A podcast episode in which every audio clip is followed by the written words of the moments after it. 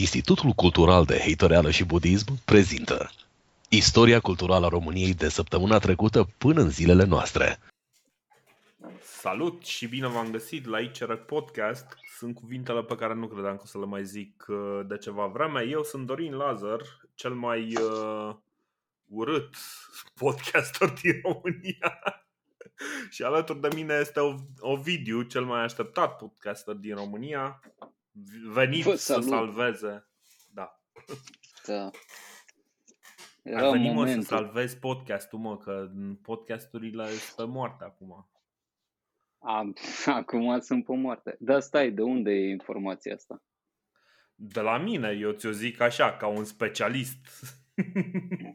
uh, nu prea, au început oamenii, știi, deci au trecut uh, au cam topit o sânza pe care o aveau uh, oamenii care făceau uh, podcasturi și mm, din câte am văzut, din ce în ce mai multe au cam început să respire mai greu, să uh, a venit vara, s-au mai relaxat. Ma, dar cine știe, poate că, că la iarnă.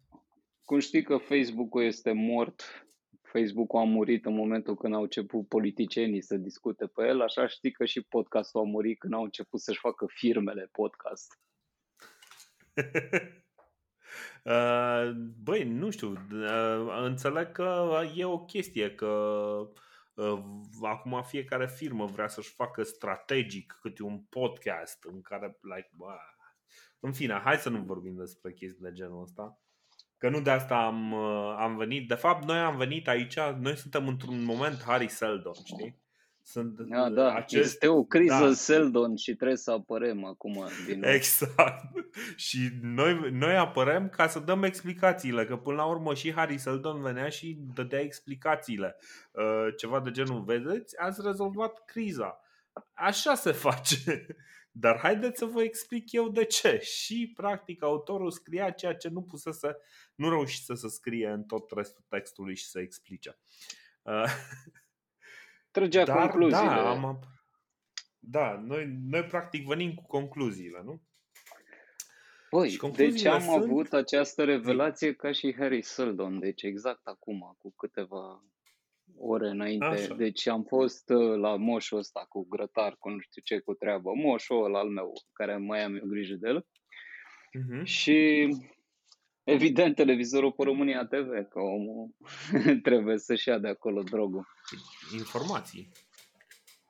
Și era ecranul împărțit în șapte chestii, situația era dezastroasă, era criză în țară și tot acâmul și PNL și Iohannis și declarații și căcat. Și atunci mi-am dat seama, zic, băi, fii atent acum.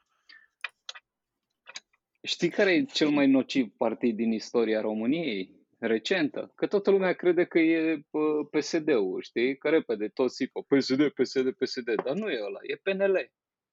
Că de PNL nu poți să legi nicio decizie bună. Nici o lege, nici o decizie bună, nimic. Știi? Tot ce poți să legi de PNL e că la un moment dat a bătut PSD-ul în uh, luptă dreaptă, mă rog, în luptă de asta, de genul hai să ne enervăm că e PSD-ul nasol și câștigă PNL-ul. Dar PNL-ul nu are. Uh, pământul l-a dat, uh, prima dată l-a dat Iliescu cu alea 10 hectare, după care au dat țărăniștii cu legea lupu, Taxele au fost uh-huh. reduse de Ionuț Popescu, care era tehnocrat, birocrația a fost redusă de Ghinea când era tehnocrat în guvernul Cioloș, da. taxe au fost tăiate de Dragnea, TVA-ul a fost redus de Ponta de la PSD, ei nu au făcut nimic, mă, niciodată. Deci 15%. Nu au taxe. 15%, dar ăla a fost uh, alu PDL. Nu, nu, 15% ăla de care zici tu, ăla, reducerea impozitul, impozitul general de 16%, ăla a fost un Ionus Popescu, care era un tehnocrat. Eu nu eram membru de partid. Ăla a, făcut, a, a fost ministru de finanțe, a făcut gestul ăsta și după aia s-a cărat. El n-a existat. El lucra pe bursă a, ceva. Da? Era un ăsta care, da. Deci PNL-ul okay, nu poți să legi nicio, nicio, niciodată, nu poți să legi de PNL o chestie pozitivă. Tot timpul ce legi de ei este că i-au bătut pe ea de la PSD și după aia, din cauza sistemului, n-au reușit să câștige mai departe. Bine, uh, liberalii, dacă țin bine minte, sunt ăia care uh, au în, uh, practic în istoric au niște personalități meseriașe precum brătienii, de care toată lumea ex, explică entuziast cât de fantastic Ok, dar ea n-au nicio legătură cu partidul ăla de acolo, știi? Că nu, așa și eu zic. Că nu, acum nu te... eu sunt... Bă, fii atent, eu zic că sunt urmașul lui Călugărul Eftimie, care a scris primele cronici moldovenești, primele scrie în română. Deci eu sunt practic inventatorul limbii române. Știi? Na, asta nu înseamnă că eu sunt ăla. Că mă cheamă și pe mine Eftimie capul ăla, e nume de popă, Eftimie vine la Eutimia, un nume uh, religios, ce vrei tu, știi? Ai toate căcaturile astea. Și zic, bă, eu sunt, știi? Eu am zis nu, eu am decis că în cinstea tradiției, așa, eu o să-mi iau numele ăsta și dacă 30 de ani te frec la cap, lumea o să zică, da, mă, ăsta e urmașul lui Eftimie, dar nu înseamnă că e adevărat. Așa și eu, mm-hmm. eu mhm. sunt urmașul PNL. De ce? Ca, că am uh, niște foști membri PNL la mine în partid. Păi, băi, foști membri PNL sunt în toate partidele din România. De ce nu sunt ăia? Știi? Uh, bine, într-adevăr, uh, stau să mă gândesc. Dar până la urmă mai există un punct de vedere și anume faptul că România merge cel mai bine când e neguvernată. Știi? Și practic PNL-ul este modul nostru în care transmitem că nu vrem să fie guvernată țara. Știi? E un fel de invitație Bă, la anarhie. Știi? Tot timpul PSD-ul vine, ia niște decizii ok, nepopulare sau ceva, dar reușesc cumva să facă țara să funcționeze. Guvernele cu lui Dragnea au făcut numai decizii bune, în principiu, știi, în afară, inclusiv aia, ordonanța 13 avea niște chestii de bun simț băgate pe acolo ordonanța aia 114 sau care dracu era aia cu impozitarea marilor companii, ceea ce a făcut UE 5 ani mai târziu, știi? Ei aveau uh-huh. niște idei bune, au făcut astea și pe carnea ideilor bune, dar înjurate de populus așa, vine PNL-ul, distruge absolut tot și nu. Uite, a venit PNL. Uh, Ponta a plătit datoria de la femei, vine uh, marele economist Florin Câțu și ne bagă în datorie maxim, 100%. Deci noi suntem la gradul maxim de îndatorare. Um, da, e, e și atunci foarte zice pentru... și îl întreb pe ăla, zici, bă, ce ai făcut? Păi nu, că stai să vezi că am avut pandemie și așa și zici, bă, cum dracu nimeriți voi tot timpul, tot timpul e câte o problemă la voi, nu niciodată nu reușiți să reparați ceva. Uh, deci eu știu sigur că avem o generație întreagă, inclusiv eu, adică eu fac parte din generația aia care este un pic terifiată de ideea că PSD ar putea să ia din nou uh, puterea și motivul pentru care uh, se întâmplă chestia asta este pentru că de fapt el ar fi un semnal că practic poporul este ok cu înapoierea, cu practic menținerea într-un stadiu tehnologic și uh, Uh, practic într-un stadiu da. administrația ținută într-un stadiu așa de ăsta foarte uh, foarte primitiv. Da, da, trebuie știi? să ai și niște dovezi ca să-ți faci asta, că dacă n-ai dovezi nu. e religie și religiile nu sunt ok, nu? Da, clar, clar, nu. Deci, uh, pe mine mă amuză că în ultimele zile văd din ce în ce mai mulți oameni care sunt dezamăgiți de uh, USR uh, și cred că am zis-o în podcasturile trecute, dacă nu am zis-o decât noi când ne-am văzut la o bere, că lucrurile astea se vor întâmpla. Ăsta e motivul pentru care de fapt venim aici ca Harry Seldon și explicăm de fapt ce s-a întâmplat cu USR. Că până la urmă oamenii care ne ascultă sunt foarte probabil oameni care uh, au uh, avut o preferință pentru USR pentru că sunt din mediul ăla social, din Uh, din zona aia urbană care Da, și eu am avut o preferință pentru USR. Dar n-am știut, abia recent mi-am dat seama că vreau USR-ul nu ca să scoată PSD-ul, ci ca să scoată PNL-ul de pe piață. Deci trebuie ani de zile, Bine, noi, deci fii atent, ani de zile am cerut o forță care se opună cu adevărat PSD-ului. Că PSD-ul, pe lângă da. chestiile astea pozitive care le face, are și pă, aspecte negative. Și am zis, bă, de mhm. fiecare să venea PNL-ul la putere, era mână-mână cu ei, știi? Și am zis, bă, nu, trebuie unii care să fie anti. Și practic acum USR-ul, ce dorim noi de la USR, este practic să se lupte cu PNL-ul, să distrugă PNL-ul, să elimine ceea ce este PNL pe piața politică, cel mai nociv partid din 90 încoace. PNL este Correct. și a fost cel mai nociv partid. Deci n-au făcut niciodată nimic ca lumea și au multe decizii nasoale legate de ei.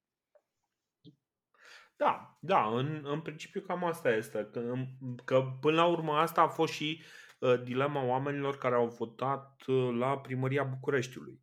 Oamenii care au votat la primăria Bucureștiului, de fapt, vreau să voteze ceva ca PNL-ul. Ca, în momentul în care zic că e ceva ca PNL-ul, este ceva ca PNL-ul ăla ideal, știi? Uh, da, dar nu există ideal. PNL-ul, PNL-ul este o forță progresistă uh, care aduce, uh, care este pro-business, dar în același timp este capabil să mențină păi și dea niște legi pro-business, că singurele legi pro-business le-a dat Dragnea, a eliminat 170 de taxe dintr-un foc, știi? Ei n-au eliminat taxe. Ce legi pro-business? Păi, PNL-ul e la guvernare ai, deja de 3 ani de zile și aia, secția specială e secția specială, primarii în două, într-un singur tur sunt primari într-un singur tur, fac numai mizerii în continuu. Pentru mhm. chestii pentru care Dragnea a fost băgat la pușcărie, tot și Orban și câți ar trebui să intre la pușcărie de 5 ori mai mult, dar nu intră. Da, bine, nu știu dacă fac, dau telefoane să, să se Bă, au numit oameni în funcție, știi, era scandalul cu celebra chelneriță care a ajuns în funcție acolo, știi, și zici, bă, bine, dar e la apele române, n-a furat de la copiii sărași, de același gest. De ce? Până la urmă tot de la copiii săraci se, se fură. Da, păi copiii săraci beau apă de ghiuvetă. Ăia bogați da, exact. beau apă plată. Exact. Nu știu, și aia s-au uitat acolo. Uh, că discutau, sunt foarte, oamenii sunt foarte ambalați cu domne, zice, bă, și acum vedeam cu Nicușor Dan că n-a făcut, că n-a adres, că nu, nu știu ce. Și zic, bă, eu știu că nu s-a făcut cultură civică în școală, că nu s-a făcut niciodată. Nu se face nici religie, nu se face nici educație, nu se face niciun fel de chestie în școală, da. Eu spun o chestie pur tehnică, pe care ar mm. trebui să o știe orice om care îi pasă când se duce la vot și începe să țipe la primar.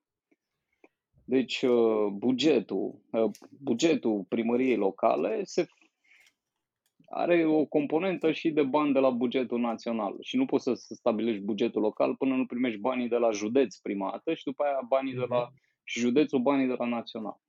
Conform legii Constituției pe care toată lumea zice că a citit-o ca pe Biblie, n-a citit nimeni, nu are habar de căcatul ăsta, bugetul ăla trebuie prezentat Parlamentului prin noiembrie ca în decembrie să fie votat, știi? Bugetul mm-hmm. țării. Da. Astfel încât la 1 ianuarie tu să toate ăștia să aibă bugetul să se apuce de treabă să așa. E, bugetul la noi se aprobă prin februarie-martie, bugetul național. Nu s-a aprobat niciodată în noiembrie. Cred că o dată în Stase a reușit faza asta. Dă un psd în orice caz. Nici, niciun liberal n-a reușit niciodată ăștia cu economia. Niciodată n-au reușit să ducă. Deci ăla se aprobă prin februarie. Uh, din, din februarie, după aia, ca să reunească Consiliul Județean, mai trece o lună, știi? Și ăia reunesc și în funcție de ce bani primesc de la bugetul național și așa, stabilesc cum împart uh, bugetul pentru ea și inclusiv pentru localități, comune, municipii, căcaturi de astea. Și peste încă o lună se reunește Consiliul Local în baza propunerii de buget făcută de primar, de pizda de nu știu ce, se face asta. Deci cel mai devreme în aprilie ai okay. bugetul Așa. Hai, dacă te hai să zic faci... una mai tare. Stai, stai, stai, stai, stai, stai, stai, stai să ajungem până la capăt. Deci dacă te apuci și faci, uh, tu ai un proiect și zici, bă, eu vreau să fac uh, tramvaiul ăla, care vrea să-l facă Colibanes. mă rog, nu vrea să-l facă, da, e poveste, altă poveste. Eu vreau să fac ăla, trebuie să introduci în buget această informație. Deci, bă, ok, producem, facem studiu de...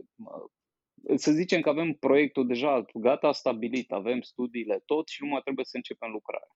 E, de acolo, de până începi, până stabilești firma, durează 9 luni de zile.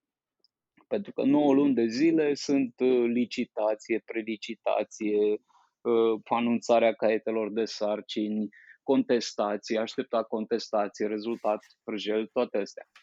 Deci, în total, tu ai 13 luni.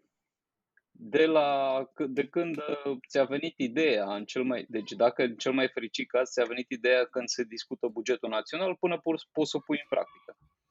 Uh-huh. Păi cine, cine ești tu? Și oamenii care nu știu chestiile astea hiper simple, care le pot afla, nu știu ce, se apucă și urlă, zice, bă, de ce nu fac primarii nimic în 10 luni? Păi nu au ce, chiar dacă vine un primar nou, nu, el, el nu are în 10 luni timp, nu are cum fizic să facă ceea ce îi cer tu. Că nu există timpul.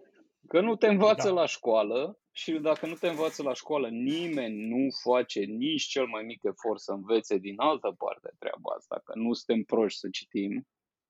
Citim, dacă nu e în status pe Facebook, nu se citește informația și nu. De ce n-ai făcut bă nimic, Nicușor, da? A, a, am înțeles că a apărut uh, chestia a, și ăla nu, po- și ăla nu poate să spună, bă, voi sunteți proști, bă, dracu, sunteți super proști și ignoranți, sunteți niște analfabeți care nu citiți nimic, habar n-aveți despre ce vorbiți și țipați la mine. Că băi, l-au păi- votat. Nu pot să zic că l-au votat proștii. Că proștii ăia care zic, uh, să facă primară, să vină ca vodă, să dea acolo lege și să-i spânzure, să facă un eșafod în fața primăriei și să-i spânzure pe corupți. Asta, asta e Bine. mintea lor. Ca să adaug asta de la oraș. o informație. Ăștia de la oraș ca... sunt mult mai proști A. decât ăia de la stat. A, bine, aia clar. Stai, stai că o să vreau să vorbesc ceva și despre chestia aia, dar înainte să, să vorbim despre chestia asta cu bugetul, uh, tocmai treceam prin știrile pe care le citesc uh, zilnic pe, pe RSS Reader și uh, ieri mi-a venit următoarea știre. Breaking. Guvernul a, a, a aprobat bugetul CFR Călători pe 2021 în ciuda scandalului din coaliție. 1 septembrie, da? Deci, uh, varianta aia în care primarii primesc uh, uh, bugetul undeva în, în martie, aprilie. e martie-aprilie, e bună. Adică, da, păi aia ți-am zis, aia e varianta ideală în care tot se mișcă urgent, în care nu sunt contestații, nu sunt astea, că fiecare în Consiliul Local, în ce primarul nu poate să facă, el poate să facă bugetul așa, știi, dar nu trebuie să fie votat în Consiliul Local și fiecare are câte ceva de spus, că sunt diverse partide care au fiecare pretențiile lor, logic. Da. Așa funcționează democrația. Da, bine, nu, spune-le la ăia care le curge scuipad în gură când vorbesc despre ce freu de căcat. Zici, bă, du-te, păi- scurge scuipad în gură, ți-am dat bugetul în septembrie, du-te și fă ceva. Nu, fă, te rog eu, cumpără două trenuri în septembrie, dacă ești deștept. Tu știi că durează până să cumpere alea două trenuri, că mai e licitație, că cat că e compania de stat, nu poate să ducă ca tine la EMAG, să zică, puneți-mi două trenuri în coș și le plătesc cu cardul. Vreau să mi le aduceți pe la pe Taz și eu am cont EMAG Premium, deci nu plătesc transportul. Știi că prostul de rând stă la, are și a făcut cont de premium pe EMAG. A devenit EMAG. A zis, hai să dau bani ca să fie EMAG singurul magazin de la care cumpăr. Că am decis eu să-mi fac acest, această condiționare psihologică. Aha. Și ar trebui să dau 10 lei pe lună pentru gestul ăsta. Păi, nici nu-i mult. E mm. decent. Așa. Uh, revenind la, la ce ziceam, că nu, uh, încă nu ne intră banii, sau ne intră banii de la EMAG luna asta? Nu ne intră banii luna asta. Poate luna viitoare. Uh, băi, o chestie interesantă am văzut, uh, adică, nu, cumva eu stând un pic mai uh, în fundul curții și uh, uitându-mă doar din când în când la ce mai discută lumea, mi-am dat seama cândva în perioada asta că uh, practic că țăranii de la oraș au o mm, imagine foarte proastă legată de țăranii de la sat. Și citisem la tine că tu ai un articol chiar nu mișto. Sunt, da, hmm? că nu sunt educați. Țăranii de la oraș zic că fac educație, ei se duc la niște clădiri unde vine unul și le trâncă în continuu. Deci dacă vrei să vezi cum e profesor în România, uite-te la șeful, la cel mai important profesor din România, domnul Iohannis. Și închipuiesc că în fiecare liceu, școală generală din România sunt 70% din oameni sunt Iohannis. și oamenii, și îți garantez, deci există oameni care lucrează în învățământ și care sunt oameni de treabă și cinstiți și au pornit cu bune intenții cu treaba asta. Uh-huh. Chiar le plac copiii și așa. Ăia o să vină și o să spună, da frate, să știi că eu am trei Iohani și în liceu. Vorbesc în continuu, mâncă căcat, nu fac nimic, sunt serioși, așa, au tot timpul afaceri, dau meditație și sunt proști grămadă, nu fac nimic util. Ăia. Păi, da, cam, uh, cam ăștia sunt, uh, sunt profesori. Da, bă, ăia educa pe băieții de la oraș și problema cu ăia de la oraș e că s-au apucat acum băieții de la oraș, stau și gândesc că de ce țăranul român, că ăsta era subiectul articolului meu, de ce țăranul român nu face, nu are uh, aceeași eficiență ca țăranul francez, olandez, spaniol, că nu, ăia fac agricultură mm-hmm. meseriașă, nu ca noi. Și răspunsul este foarte pe scurt, tălădără, 70 de ani de zile l-ai jefuit și l-ai batjocorit pe ăla și nu are bani. L-ai... Și jefuit nu este o metaforă. Deci omul a fost tâlhărit, jefuit cu violență conform infracțiunii din codul penal și asta e. Mă, e mai mult, sunt mai mult de 70 de ani, că lucrurile încep, la 1907 ăia nu s-au ridicat uh, de bine ce le mergeau lucrurile, știi? Bă, nu, ok, da, aia era să zicem rămășițe un sistem feudal sau nu știu, dar să presupunem că în perioada interbelică existau niște țărani împroprietăriți și reușiseră ăia cât de cât inteligenți, nu morometri, bălosul. Bălosul era șmecher, știi, știa ce are de uh-huh. făcut, își făcea o casă, nu știu ce. A venit comunismul și l-a luat terenurile și mijloacele de producție. Că toată lumea crede că la, pământ, la țărani li s-a luat doar terenul, dar nu li s-a luat doar terenul, li s-au luat pluguri, li s-au luat coase, li s-au luat motocositoare, gatere, ce, ce aveau ei acolo ca să producă agricultură. Sto, chestiile, stors vinul, știi, butoaie, de astea căruțe, cai și toate alea. Știu că bunica mea, de exemplu, el avea o căruță cu care transporta pește. Este echivalentul unui om cu dubiță din anii noștri, știi? În uh-huh. anii... Acum e un tip care are o dubă și face transport. Dubă frigorifică. Da. Să zicem că dacă vrei să aduci pește în Brașov la restaurantul, la trei restaurante în Brașov, ai un deal cu unul care are o dubă și îl iau ce de la Galați știi? Și ai o mhm. înțelegere uh-huh. cu el. Și marțea vine la tine, joia vine la altul și sâmbătă vine la al treilea. Și are o afacere și ăla este un mic industrial, un mic antreprenor, nu e un mare uh-huh. bogat, e un antreprenor acolo. Asta era bunică, da. avea o căruță, aducea de la Galați la el în sat, știi, acolo, uh-huh. la un mhm. birt, la oameni, la nu știu ce, la chestii, era o pește. A venit comunismul și a luat tot. Dar nu că nivelul de la care, adică i-a luat inclusiv această dubă, această căruță cu pește, care uh-huh. respecta standardele vremii în materie de transportat pește. Și rezultatul a fost că ăla n-a mai avut bani. și a luat și terenul pe care mai producea niște bani, că nu muncea terenul 100% din timp, ci câteva luni pe an.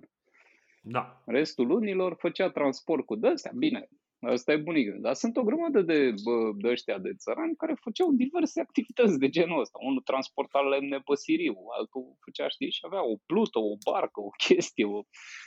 avea un gater în care știa alea. Și au venit un, și au da, furat, deci nu numai Nu, nu, da, lui ăla nu i-au furat doar pădurea, știi? I-au tăiat, i-au furat uh, uh, joagărul, i-au furat gaterul, i-au, i-au luat tot.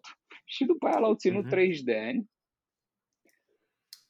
cât de până anii 50-60 până în 89 în mega sărăcie.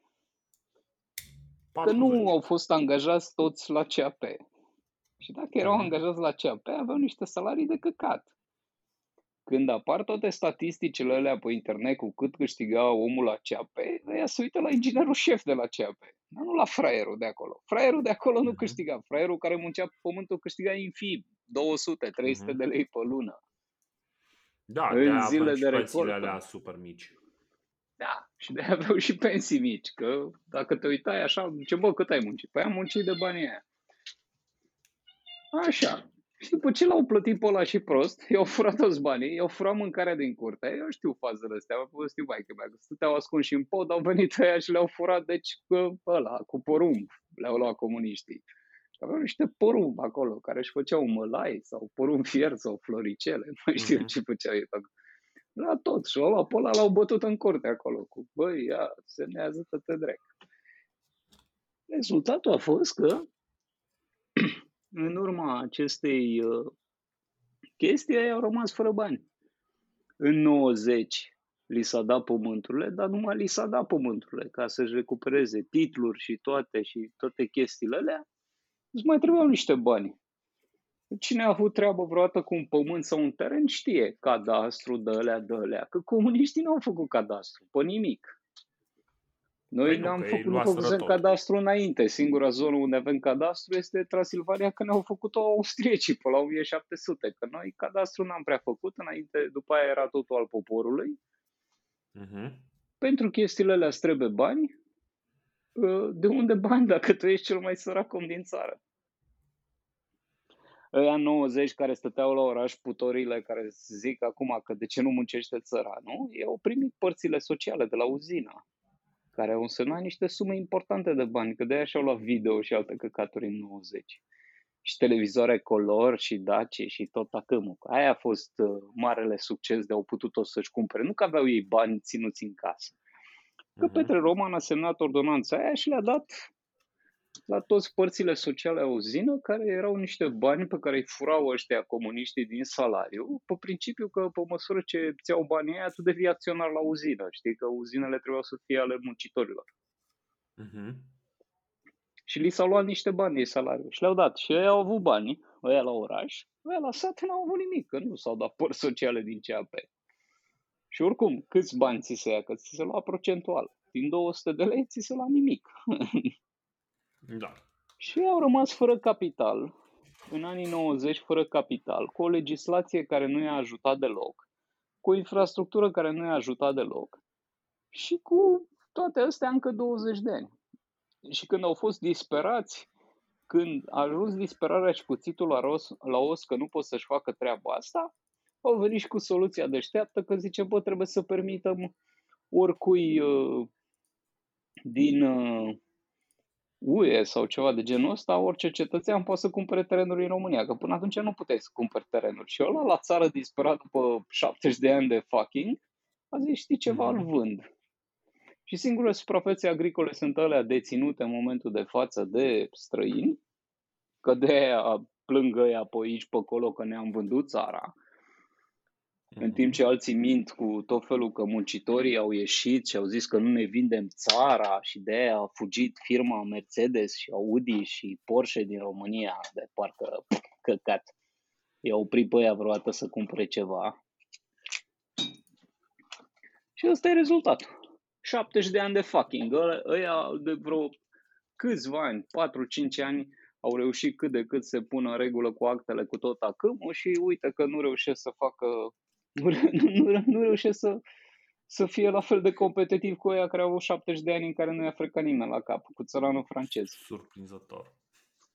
Ce rușine pe țăran român. Zic, bă, de ce n-ai muncit? Păi, da, nu, nu mai lăsat tu să muncesc, mă, mai jefuit, de te Eu am vrut, da. adică poate unii au vrut, știi că nu poți să-i pui pe toți în găleată. Unii erau bețivi, dar oia care au vrut să muncească, mamă, ce, ce le-a dat-o. Mm-hmm. Băi, na, e, mi se pare un pic uh, sinistră povestea asta.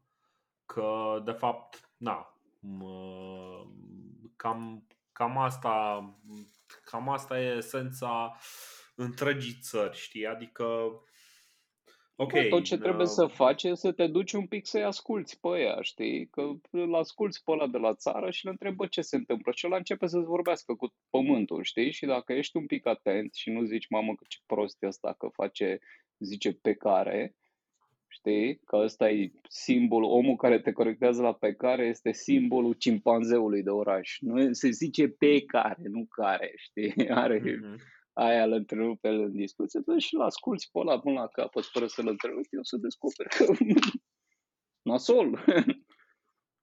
Poate ar fi vrut, dar... Și aia care au reușit cinste lor, că au reușit cumva, nu cu ajutorul statului, ci în pofida, în pofid. Deci aia care au reușit să fie țăran de succes acum la țară, deci el s-au mhm. bătut nu doar cu țăranul francez, țăranul olandez, deci el s-a bătut cu toată Uniunea Europeană și cu România. Știi? Deci ăla este să mor eu, cel mai șmecher om. Ăla este următorul Pra- Traian. Practic mai ales cu România. Păi da, dar și cu toată Europa. Și când, deci, dacă te întrebi cine va fi următorul șmecher care va conduce țara, o să fie unul din copiii lui ăla. Că ăla să fie naibii. Deci ăla s-a bătut ăla n-a fost, ci ăla a fost șmecher să mor Cât a trebuit da. să tragă.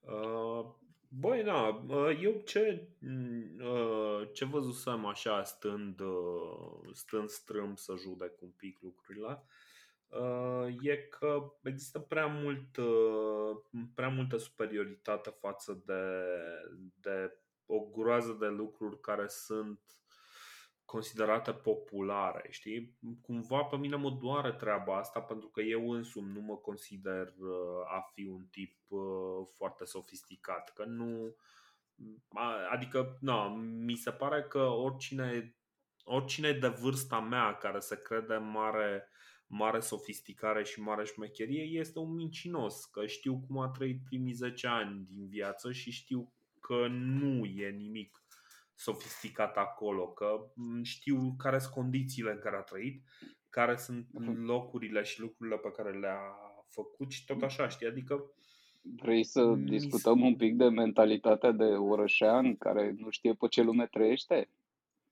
Păi da. Știi că era, era ieri discuția aia pe Twitter că a închis unul o stradă în centru și ziceau da, dar oamenii care stau în centru ce o să facă? Ce o să... Da. Zic, bă, mâncați și în primul rând ăia nu plătesc impozite. Ce dracu vorbim? Dacă tu stai într-o clădire centrală, tu nu plătești impozit, mă, că e clădire de aia, monument istoric. Și alea nu plătesc impozit. Asta e una. Doi, ca suprafață, ți-am mai zis faza asta. Uh, deci blocul în care locuiesc, să zicem acum, blocul în care locuiesc în București are 10 etaje, 5 scări. Uh-huh. Pe aia fiecare plătesc un milion jumate an impozit, știi? Pe aceeași suprafață stă o casă în centru, știi? În care ăla nu plătește nimic. Bă, nenorocitule, tu trebuie să plătești, tu trebuie să plătești câte apartamente la mine pe scară? 40. Deci tu trebuie să plătești de 40 de ori mai mult, ori 5. Deci de 200 de ori mai mult impozit. Asta numai dacă considerăm aceeași zonă. Dacă e să luăm în calcul zona aceeași, dar zona mea din București este totuși una periferică, e zona 2, să zicem. Știi? Nu e ca aici. Aici am Brașov, că ce e asta? Zona 1 sau zona 0 e în centru și asta e zona 1, că e de fițe. Uh-huh. Dar, în fine, și tu stai în zona 0. Deci în zona 0 ție rahatul tău de casă valorează de 5 ori mai mult decât apartamentul meu din uh, zona 1, nu? Deci pe lângă la 200 tu trebuie da. să mai plătești încă de 5 ori mai mult impozit pentru că ești în zona deci tu trebuie să plătești de 1000 de ori impozitul unui fraier din apartament și tu plătești zero și te plângi că nu-ți face primăria parcare în centru. Bă, te dracu! De unde te-am câștigat noi pe tine? Deci aia trebuie să plătească impozit, aia cei mai întreținuți, cele mai întreținute putori niște creaturi care stau pe în centru și zice, băi, și eu sunt locuitor în centru și nu convine că sunt turiști. Coaie, tu nu plătești impozit tu plătești impozit infim față de cât plătești aceeași suprafață în oraș, în altă parte. Nu plătești impozit și străzile tot timpul sunt mai aranjate în centru, că ne vede lumea, știi? Dacă vine da, cineva da, da. în centru se repară. Bă, tu nu plătești da, da. nimic, mă. Tu trebuie să plătești totul de, ze- de 100 de ori mai mult. Asta este situația. Deci doar după ce plătești de 100 de ori mai mult impozit, așa. Doi, bă, asigurarea pe casă mâncați așa. Că știi cum e, aici la bloc, uh, no, blocul e cât de cât nou. E construit de 30 de ani, de 50 de ani. Ca să te-ai construit de 300 de ani, mă, asigurarea ta ar trebui să fie de 70 de ori mai scumpă. Cum adică? De ce vrei să-mi spui că cu 300 de ani făceau ăia, foloseau materiale mai bune? Taci pe dracu din gură. nu folosea nimeni materiale mai bune. A rezistat pentru că ai fost într-o zonă cât de cât ok. Păi da, mă, dar nu te inundă vecinii. Că nu ai. Da, corect, nu te inundă vecinii. În aceste condiții scadem 10% din asigurarea de 700 de ori mai mare pe care trebuie să o plătești pentru că ai o clădire veche de 300 de ani de te dracu. Ce ai o clădire de 300 da. de ani, tu ai în ea încă ciumă în pereți. Nu naibii, dacă cumva crapă un perete de acolo și iese nu știu ce dizenterie magică sau mai știu eu ce boală aveam acum 300 de ani în care între timp a dispărut. Păi tu omori, mă, o populație întreagă, tu trebuie să plătești de 700 de ori mai mult. De ce ai întreținuții aia de acolo stau și comentează, auleu, ce facem, cum mă duc în centru. Și blocaseră Băi, o stradă în centru și toți plângeau, zice, bă, cum ajung până acolo? Și mă uitam, zic, eu mă, ce silele le la ăștia să meargă cu autobuzul. Du-te, bă, cu autobuzul. Ce treabă ai tu acolo? Du-te cu autobuzul. Și doi, de ce naiba Consiliul Județean și Prefectura și toate clădirile care sunt acolo, deci handicapații ăia care au, bă, au reparat, n-au reparat. În fie de cea mai tare chestie, tot ce poți să știi despre Consiliul Județean, Prefectura Brașov, statul român și așa, e acoperișul spart de 20 de ani și n-au reușit să repare. Încă mai e Bă, acoperișul spart la o clădire pe care au furat-o. O clădire aia n-a fost a lor, au furat-o de la cineva, nu mai știu de la cine, Bă, probabil de la Ministerul Justiției dinainte de 45, care o fi fost format din oameni mai serioși. Deci au furat clădirea aia, că n-au construit-o ei. Au furat-o și nu au fost în stare în 70 de ani, în 80 de ani, măcar să-i repare acoperișul. Și după aia ăia pe acolo stau, intră pe Facebook, zice, bă, țăranii români, de ce nu muncesc? Du-te, bă, dracu, tu ai acoperișul spart, mă, la tine în centrul orașului. În centrul orașului turistic Brașov. Deci, Brașov, județul Brașov și orașul Brașov este cel mai mare oraș, oraș turistic al României. Bă, da. de două, nu de ieri de azi, de 10 ani sunt primii la număr de turiști în lume, în uh, România. Primii, poți să te uiți pe toate statistice, da, turiști real, nu că București are mai multe cazări, că în București e și treabă de a face. Dar oamenii veniți cu scop mm-hmm. turistic, că se scrie acolo când scrii pe chestia aia, mm-hmm Știi, când te cazezi la hotel, da. cei mai mulți, mă, tot timpul, că ăștia vin și vara și iarna, nu e ca la Mamaia unde vin două săptămâni pe an, două luni pe an. Deci cel mai mare oraș turistic, nu știu ce, în centru tu n-ai reușit să repare acoperișul. Dar ce pretenții au autoritățile locale? Ce bă, noi știi ce trebuie să facem? Un aeroport și un tramvai. Repară, mă, de te trec cu acoperișul. Era măta de papagal. Și cel mai prost te duci, vorbești cu unul de la care stă pe stradă, îi curmuci din gură, cad, e căcat pe pantaloni și îl întrebi, zici, bă, ce planuri ai? Și eu trebuie să-mi iau un Volvo. să mă de aici, nu încep cu ceva mai mic. Și pe strada aia, ce ăia care nu plătesc taxe și impozite și evident că nici prefectura și aia nu plătesc, că sunt în clădire istorică, știi, nu, sunt scutiți și oricum sunt statul, știi.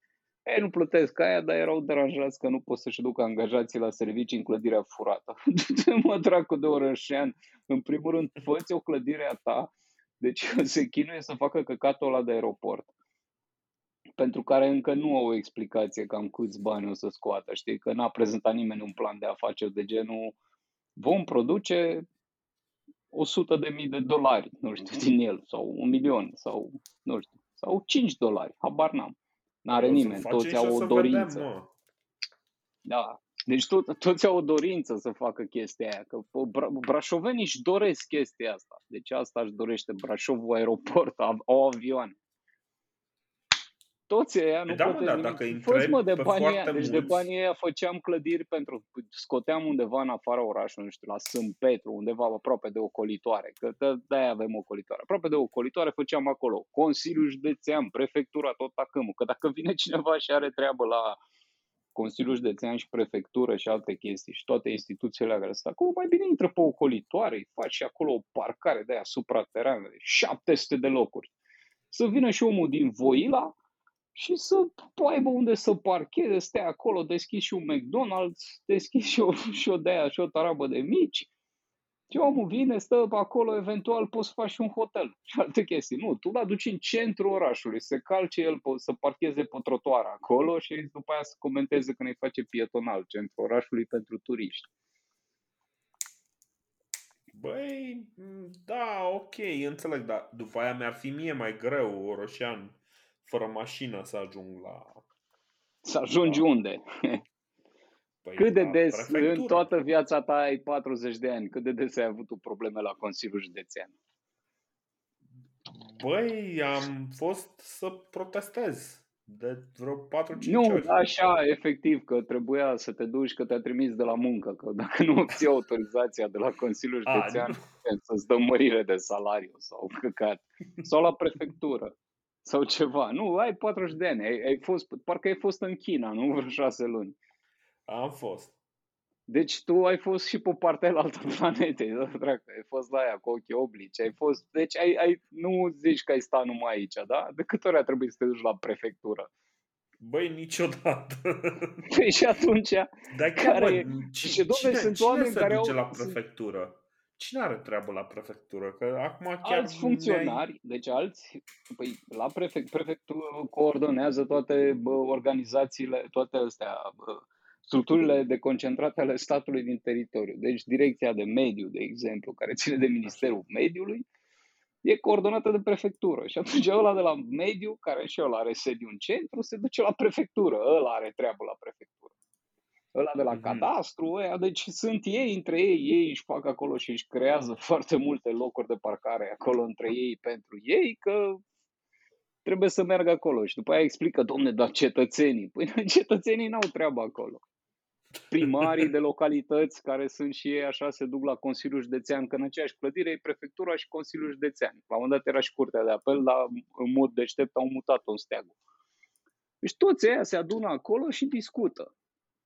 Mhm. Și pă, sau se întâmplă să, așa că trebuie să-și rezolve niște probleme administrative. Și toți se duc acolo și povestesc, pă, că nu știu, că trebuie să rezolvăm asta. Și cea mai faină chestie, când se apucă și votează, zice, domne, nu știu, cumpărăm autobuze noi, facem biletul de autobuz 0 lei, să meargă toți săraci, să meargă toată lumea. Că ei nu merg cu ele, știi? Ei merg cu mașina, Aha. că au loc de parcare în centru. Aha. Băi, da, da, e cumva, dar nu știu, o să, o să vedem acum că, uh, bine că mi-ai amintit că au schimbat ăștia șeful de la Rad BV și o să schimbe, sunt foarte curios ce, ce schimbări o să facă. E cineva de la PNL, deci sigur este un om bun. Bă, RADBV este, din punct de vedere administrativ, nu altceva, o societate cinstită, pentru că sediul RADBV este undeva după pod, acolo, știi, e în Aha. uh, zona aia, înspre uzina 2, parcă. Sau Da, nu, în ceva. partea altă, înspre Hărmanului. Uh, Deci acolo e, da. știi? Deci, ok, nu e în centru, nu trebuie să fie directorii în centrul orașului ca să poți să administrezi chestia aia. Nu trebuie să fie președintele Consiliului Județean în centrul orașului ca să, ca să ce? Vreodată a fost vreun caz absolut grav de om ce a zis neapărat să vină aici președintele Consiliului Județean și prefectul și căcat. Nu e niciodată, Ai. deci nu e o urgență, nu e ceva, nu e nimic. Ăia toți trebuie deplasați și la fel și primăria, la fel și toate uh, parchetele. Deci sunt două parchete în centru. E parchetul de judecătorie și parchetul pe lângă curtea de apel, care amândouă stau în centru niște clădiri de alea înghesuite. De pute Mhm. igrasia pe ele, că nu pot să și le întrețină, că nu sunt în stare să le întrețină, că le-au furat de la cineva. De la un dat, nu știu mai e, că, că, că era parchetul la roz pe Republicii. Deci, bă, în zonă, Da. în zonă turistică tu ai parchet, mă. Ca din când în când vine turistul, știi, și să mai vadă și doi tatuați pe care i-a dus tu la parchet să nu știu ce. Și ăla e greu și dacă vine să-ți fugă unul sau nu știu ce. Da, da, clădirea aia acolo, stau, se împut, n-au spații, n-au nu știu ce. Ia mă, mută-l mă de acolo, mă, du-te mă, fă undeva la marginea orașului, că poți să-i aduci pe aia. Eu îți garantez că niciun procuror nu s-ar supăra dacă îl muți într-o clădire nouă, fain, frumos, undeva la, în drumul ăla spre Hărman, unde vreau să facă spital, în loc să facă spital, căcat, mai bine fă o chestie de genul ăsta. Că spital oricum nu sunt în stare să facă și faci Mhm. acolo un palat de justiție și muți toate ele acolo și le dai și parcare subterană, să vină procurorul, nu știu ce, cale de acces specială, locuri cu lunete, să pândești uh, infractorii, tot ce vrei. Spațiu de depozitare pentru toate actele și toată lumea și ai patru benzi până acolo. Dacă vrea cineva să se ducă să, știi, să aibă treabă pe la tribunal sau pe la parchet, pe la nu știu ce, se duce acolo, nu vine să, vine în centru, zice, bă, am treabă la parchet și se gândește pe unde să parcheze. Și el, având Audi, mamă, când vede că e 3 lei parcarea în centru, îl doare inima, că nu-și permite, știi, că a cumpărat Audi de 35.000 de euro și 3 lei îl doare. Mm-hmm. Ei, e, știi cum e, nu strângi de Audi așa, dacă nu te uiți și cu multă atenție la aia 3 lei. Da, strângi bănuți cu bănuți. Toți săraci ăștia, când văd pe unul care Audi, măcar când văd pe unul care Skoda Octavia, știu din prima, da, mă, ți-a dat mașina de la firmă, e ok, ești un om important, firma ți-a dat mașina ăsta și dreptul de a te suna la orice oră, pentru că acum ești, nu ești angajatul lor. Angajați sunt alții, tu ești, ești cumva un acționar în firmă, dar fără acțiuni. Înțeles? Mm-hmm. Ai, mhm. acțiunile ți s-au dat în mașină, telefon și laptop. Da. Dacă la ora 3 noaptea se scoală lui șeful că ai o treabă de făcut, te, te sui mașina ta Skoda Octavia și te duci și o faci. Nu uita să te milogești din când în când pe la el ca să-ți găsească loc de parcare pentru mașina de firmei, știi? Sau să da. vii pe aici cu ea pe la, să încerci să te cerți cu primăria că de ce nu-ți dă loc de parcare pe mașina de firmă, că cu aia îți faci munca și tu produci PIB. Deci tu nu plătești nicio taxă niciodată, plătește patronul tău. Păi, mm. nu, cineva trebuie să, să plătească. Ehm, băi, da, nu știu, e, e un mic impas acolo. E clar că încă nu, nu suntem foarte familiari și, de fapt, tot sistemul ăsta în care trăim este mult prea complex ca să-l mai înțelegem. Știi? Că Ba nu, e sunt... foarte simplu, dar numai trebuie să fii un pic atent. Păi da, dar nu... Deci, uite, eu, programator, în viața mea n-am, nu mi-am pus problema care este meseria uh, prefectului și care e diferența între prefect și șeful con- Consiliului Județean. Sau ce păi e la Atunci nu te mai duci să protestezi acolo în față, nu știu. Adică... Păi da, dar ăla e un loc bun de protestat. E, și e acolo se strângea lumea. Da, e mișto să râzi că sunt manipulați fraierii, știi, alți, că să-i manipulează PSD-ul, dar dacă se duci și te cerți cu ăla și nu știi ce face, te duci și ții la prefect. Cum erau la un dat sindicatele, se duceau, am fost la ședință de aia, au venit sindicatele să întâlnească cu primarul.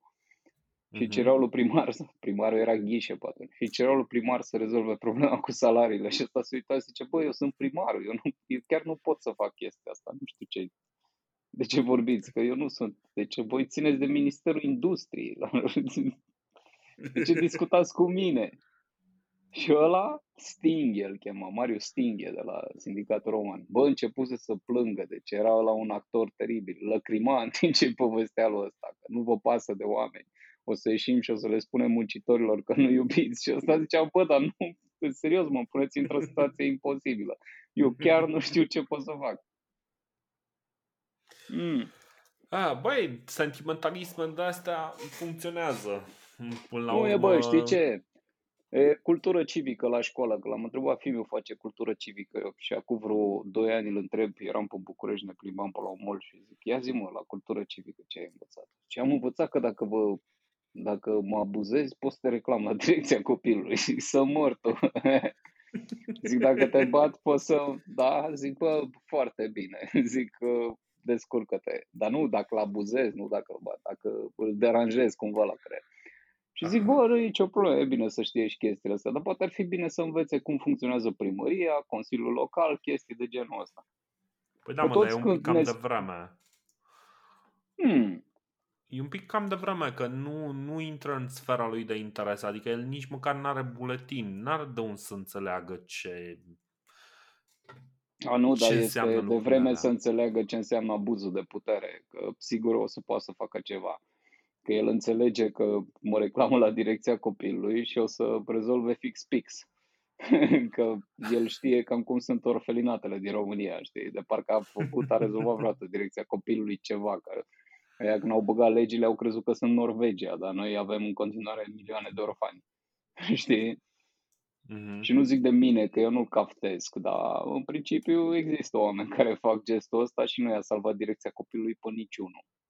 Adică nu a salvat direcția copilului nici măcar pe sutele de copii violați. Nu i-a salvat justiția, nu i-a salvat nimeni și doar li se spune, vedeți că puteți să reclamați la direcția copilului. În țara cu sute de copii violați în fiecare zi apare câte o judecătoare care zice, domne, da, poate fata a vrut. Păi aveam 9 ani, mă. ce să fi vrut? Oh, God. De ce o bagi în Um, seamă și de ce în principiu asculți opinia unui copil? Exact ca tâmpiții ăia de la uh, ro-vaccinare, care acum dădeau pe Facebook că nu știu ce copil s-a vaccinat și el zice că e bine. Și zic, băi, ești prost, dacă tot zice că e bine să te vaccinezi, de ce nu-i dai mă și drept de vot? Că dacă ascultăm părerea lui despre vaccinare, are, un, are 14 ani, sigur se pricepe, hai să dăm drept de vot. Dar lasă-l, te rog, și să se fută, să se căsătorească de pe acum. Că el a decis deja o procedură medicală că este ok pentru el. Și asta o face Ministerul Sănătății, promovează cu copii că proce- copiii spun că anumite proceduri de vaccinare sunt bune pentru ei. Eu auzi, mă, de când? Eu nu discut dacă Băi. vaccinul e bun sau rău, că nu-mi pasă, dar este o procedură medicală. Iar procedura medicală, eu nu cred că ar trebui să vină un copil să spună că se simte mai bine cu vaccin, mă. Și adică ar trebui, a, poate să spună, nicio problemă, copiii spun o grămadă de chestii. Era și o emisiune la televizor pe tema asta. Dar nu-i ascult și nu e în serios. Știi? Râzi, faci Băi, aplauze. nu, aduci nu știu ce aplauze. să zic, că în ultima vreme copiii sunt din ce în ce mai luați în serios. Și mă, de vină pentru chestia asta sunt părinții lor, care părinții lor îi iau în serios în primul rând. Ceea ce e Eu ok, cred că- adică nu, nu mi se pare anormal să, să tratezi uh, copilul ca pe un adult în formare. Mi se pare anormal să, să crezi totuși că este un adult care are niște păreri mă, formate în mod corect și aprofundate corect pe niște baze solide. Că nu există bazele alea solide, că nu ai cum. Adică mă uit cu uh, cât de mare e diferența între felul în care gândești la 15 ani, la 20 de ani, la 25 de ani și uh, acum la 40 mă uit la ăla de 25 și îmi dau seama că era prost grămadă și n-ar fi trebuit să am încredere în deciziile lui de atunci. Eu Dar cred că vina principală o poartă mămiceala excesivă din societate. Noi suntem Momiceala o, uh, excesivă, ca, ca să nu se înțeleagă că dăm vina pe mame, că nu uh, nu numai Nu mamele zic că- momicesc. Oh, da, păi era cu un blogger cunoscut, nu zice, în care se plângea că cine e ăla care vine și mi jură copilul pe blog. Coaie, tu vorbești la fiecare două postări despre copilul tău și în continuu tot vorbești. Ești un adult care numai despre asta vorbește. Ești un adult care vorbește, un bărbat adult care vorbește în continuu despre copil și despre cum societatea e în neregulă. Poate că ar trebui un pic să, nu știu, să înțelegi și tu, știi, că cine vine să mă înjure? Păi vin toți care te prind, Păi, toți care da. au uh, posibilitatea să facă gestul ăsta. Pentru că tu te-ai Mhm. ieșit acolo și te-ai apucat să vorbești de copil. Într-o lume a adulților, lumea te ceartă pentru ce vorbești. Dacă vorbești politică, te contrazice cu tine. Dacă vorbești copil, te duce și ți-l înjură pe ăla. Mhm. Da, bine, eu nu-l citesc tocmai pentru că nu mă interesează copilul lui. Înțeleg că este bine și sunt convins că e fericit că are acel copil, adică nu cred că o face nefericit, dar serios. Păi, nu, până la urmă fiecare bă, alege despre ce anume scrie, despre ce, ce anume comunică, dar m, cred că m, ar exista lucruri mai interesante de zis, de, de analizat, de discutat, de comunicat către oamenii care te urmăresc, mai ales când te urmăresc destul de mulți. Bă, dacă nu ești atent în societate, știi, dacă trăiești într-o formă de asta de neatenție continuă, răspunsul va fi, bă, tu zici, mamă, că fac o societate foarte frumoasă pentru copilul meu, dar în realitate tu nu faci nicio societate frumoasă, că ai stat tot timpul și ai, ai vorbit în continuu numai despre ce face copilul tău, în loc să te uiți un pic în jur să vezi ce e în neregulă, că ăla o să crească mare și o să te întrebe peste, bă, dar tu ce ai făcut? A, știi ce am făcut? Am vorbit despre tine, dar am avut grijă de tine. Păi nu de mine trebuie să ai grijă, mă, de ce e în jurul tău? Ești nebun la cap? De mine... Sunt de aia la Ce țară de- care cresc fără probleme. Da. Nu zic că Da. trebuie să-l lași pe ăla în șanțuri, știi, să doarmă, dar serios, nu este absolut funny și interesant.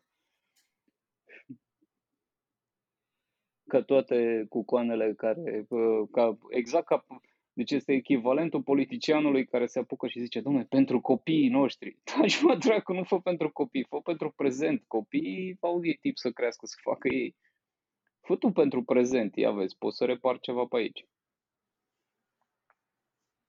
Băi, nu știu, ar trebui să poată, adică nu, nici nu mi se pare o problemă atât de mare să, să mai rezolvi câteva din problemele astea care, care sunt în jurul nostru. Adică, na, e, e un pic frustrant că ajungi să, să te uiți la ce fac politicienii. Că acum, odată cu scandalul ăsta din coaliția de guvernare, oamenii au uh, regăsit un apetit deosebit de a vorbi despre politicieni, despre corupție, despre cum democrația nu funcționează, despre totalitarism, da, bă, da, despre toate aia. chestiile astea. Ăia sunt aleși tot de noi. Uite, ieri seară ies pe aici pe stradă să fac tura în cartier, să mă bag cursul, pentru că sunt genul ăla de un puternic. Și descoper, deci la mine aici la bloc, apropo de situația, de asta e, uite, o paranteză foarte interesantă. Deci, știi, deci blocul în care stau uh, este aproape de un bulevard principal, de o intersecție cu un bulevard principal, așa. Blocul care este exact lângă bulevard este blocul 2, iar blocul meu care este lângă blocul ăla, dar nu lângă bulevard, este blocul 1. Pentru că așa măsoară ea, de la blocul 2, blocul 1 și următorul bloc e blocul 3 care nu este nici la lipit de Dar e, totul este perfect logic. Când îi aud pe aia că zice, domne, arhitecții, perioada comunistă, arhitecți, că aia, Aurora Petrescu sau cum o cheamă, care a făcut uh, Casa Poporului, zic tot timpul, da, doamnă, două chestii. Putem verifica oricând despre arhitecții comuniști. Cum au numerotat blocurile pe aici și cum au pus balcoanele. Că dacă te uiți la blocuri și vezi că au pus balcoane, unele sunt acoperite, unele nu, ca să facă un design, ei ar trebui luați frumos, anchetați și bătuți. Că nu cred că e obligat Ceaușescu să facă balcoanele prost. O să le facă strâmbe, unii să aibă, unii să n-aibă, nu, aia nu a fost, n-a venit Ceaușescu. În fine, și aici la bloc, între blocul 1 și blocul 2, e tomberonul de gunoi. Noaptea pe la 9 vin uh, băieții cu gunoiul, știi, să ia gunoiul. Uh-huh. Și știi că îi auzi, eu de la etajul 5, cum fac scandal, deci știu exact pe la ce oră vin, nu știu ce, în principiu, cum mă mai duc și eu să duc unul, mă știu, mă salut cu ei, cu dăstea. Uh-huh. Bă, și ies pe la 10, luat gunoiul și un morman de cutii lângă, aruncate, grămadă. Zic, ce au făcut mă nesimțiți ăștia? Nu au luat. Zic, te pomenești că n-au luat gunoiul. Nu, no. erau niște cutii de Ikea pe care unea Vasilica de aici din bloc și a luat și el niște mobilă de Ikea și a fost rușine, bă, să le ducă la tomberon, știi, când au venit ăștia guneri. Și le-a dus după, știi, și le-a trântit acolo, că lasă că le pună ea mâinile, nu știu ce. N-a avut curaj să se ducă atunci, știi? O să se mhm. ducă mai devreme să le pună pe acolo să zică, bă, vedeți că am și eu niște cutii. Și nu e vorba că erau dălea pe care plătești, că dacă ai luat vreodată ceva de la Ikea, sunt niște cutii de carton, e 100% reciclabil. Uh-huh. Că asta e și șmecheria la Ikea, deci nu îți bagă lemne în plus tot felul, tot felul de cartoane. Dar ăsta i-a fost frică, mă, să vorbească cu gunoierii, cu ceva, sau să le zică pur și simplu, luați-mi și mie cutiile astea sau ceva și le-a dus după, știi, pe ascuns, așa. Mhm. Ăsta, fricosul ăsta, ăsta alege politicianul, știi? Și după aia când te uiți să vezi cine e politicianul, zici, politicienii sunt nasoi, dar noi cine suntem? Păi noi suntem aia care ducem mai pe ascuns că înainte să fie politician, domnul Florin Câțu, președinte, premierul României, avea venit de 370 de euro pe lună. Aia erau veniturile lui. Serios? Aia și-a pus el la declarația, da, la declarația de avere. Și am stat și m-am gândit, zic, băi, eu n-am avut în viața mea atât de puțin bani câștigați niciodată. Adică am avut probabil pe la 18-19 ani când eram mucos, prost și nu știam cum să mă învârt în viață și asta e. Și oricum eu am lucrat multă vreme în presă, unde veniturile sunt de căcat, adică n-am, n-am fost șmecher, n-am fost niciodată un șmecher de ăsta cu bani, cu manevre, cu nu știu ce. Uh-huh. Băi, și mă duc acolo și văd, zic, eu uite mă, 370 de euro câștiga ăsta și ăsta acum vine și ne explică economie, mâncați așa. Și îți două răspunsuri la întrebarea asta. Bă, de ce câștiga la 370 de euro? Unu, că atâta, atâta era capacitatea lui financiară și economică, ceea ce ne arată, mă rog, deciziile lui de acum o cam confirmă. Sau doi, uh-huh.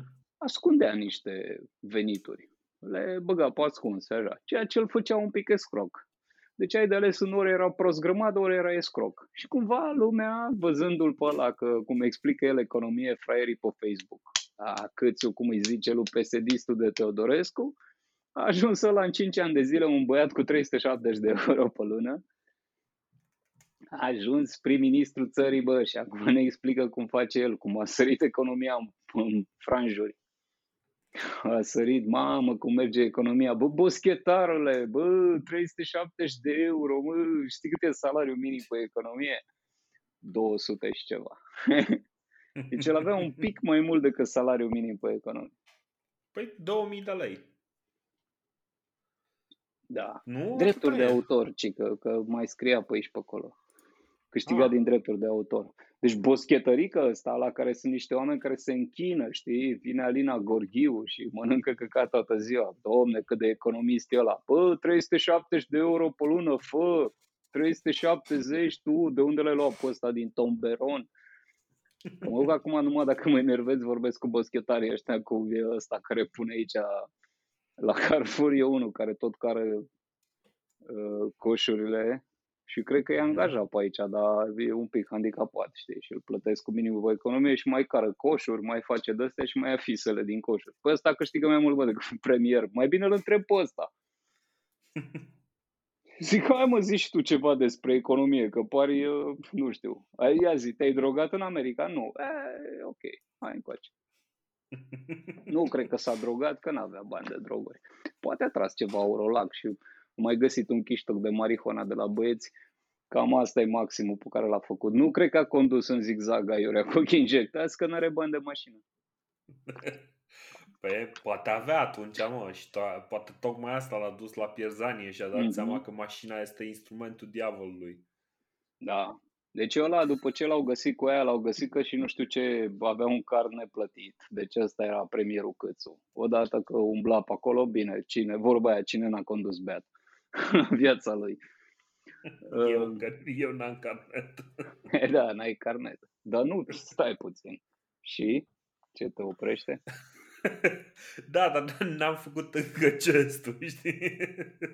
Da, faza a fost mișto faza mișto ca să vezi cine sunt politicienii e că s-a lansat ideea asta. Da, mă, dar cine n-a condus un pic beat?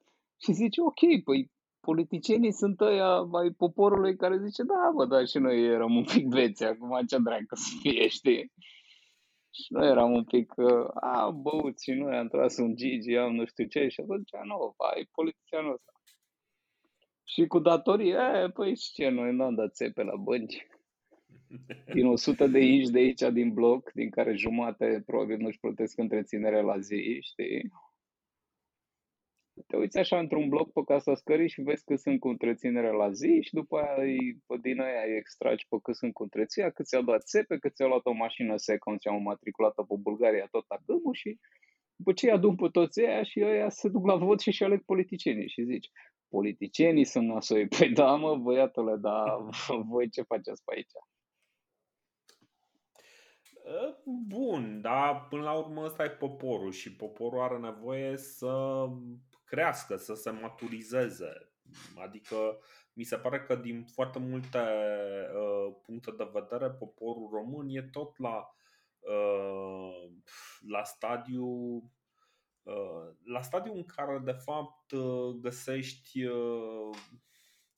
în, uh, în dezvoltarea normală umană ai uh, relația cu autoritatea, se definește în funcție de uh, divers, diverse criterii, știi? De exemplu, un adult cât de cât uh, pe picioarele lui are niște principii și în, în funcție de principiile respective se ghidează.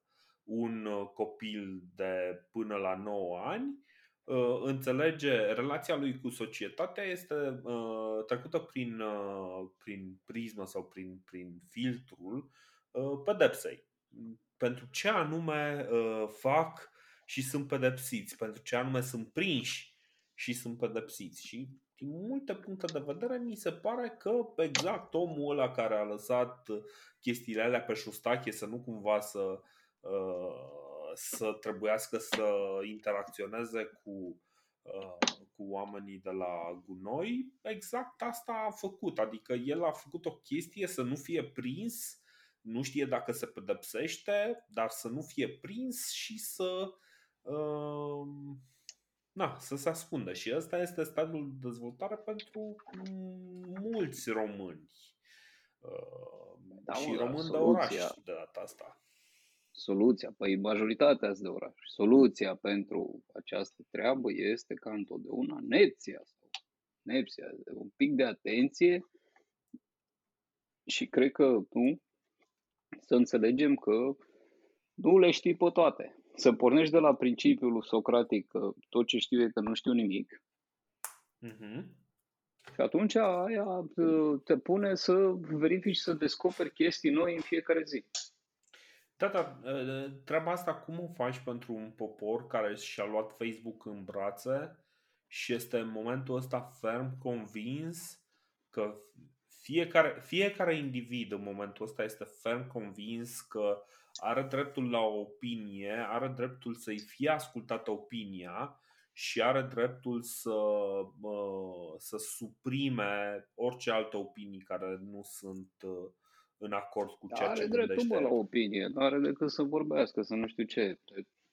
Ideea e că prin exprimarea acestor opinii să obțină un pic de știi, să obțină și un feedback, să-și îmbunătățească okay, informațiile ca să devină și... și mai deștept și nu, uh, uh, uh, cum să zic, ideea, am impresia că tu mergi pe ideea de, de, de jos în sus, de sus în jos, știi, cumva să se facă, să cineva să să existe pe tot poporul, dar nu e, e o, un exercițiu individual. Fiecare, dacă se simte un pic nervos și, uh, și nemulțumit de ce vede în jur, uh-huh. să folosească informațiile astea pentru a afla mai multe, să, să, să încerce să afle de ce e în regulă, nu să, nu să ia bă, gata decisă informația, bă, sunt ăia în regulă, știi, există altcineva, ci să vadă ce, care e esența problemei.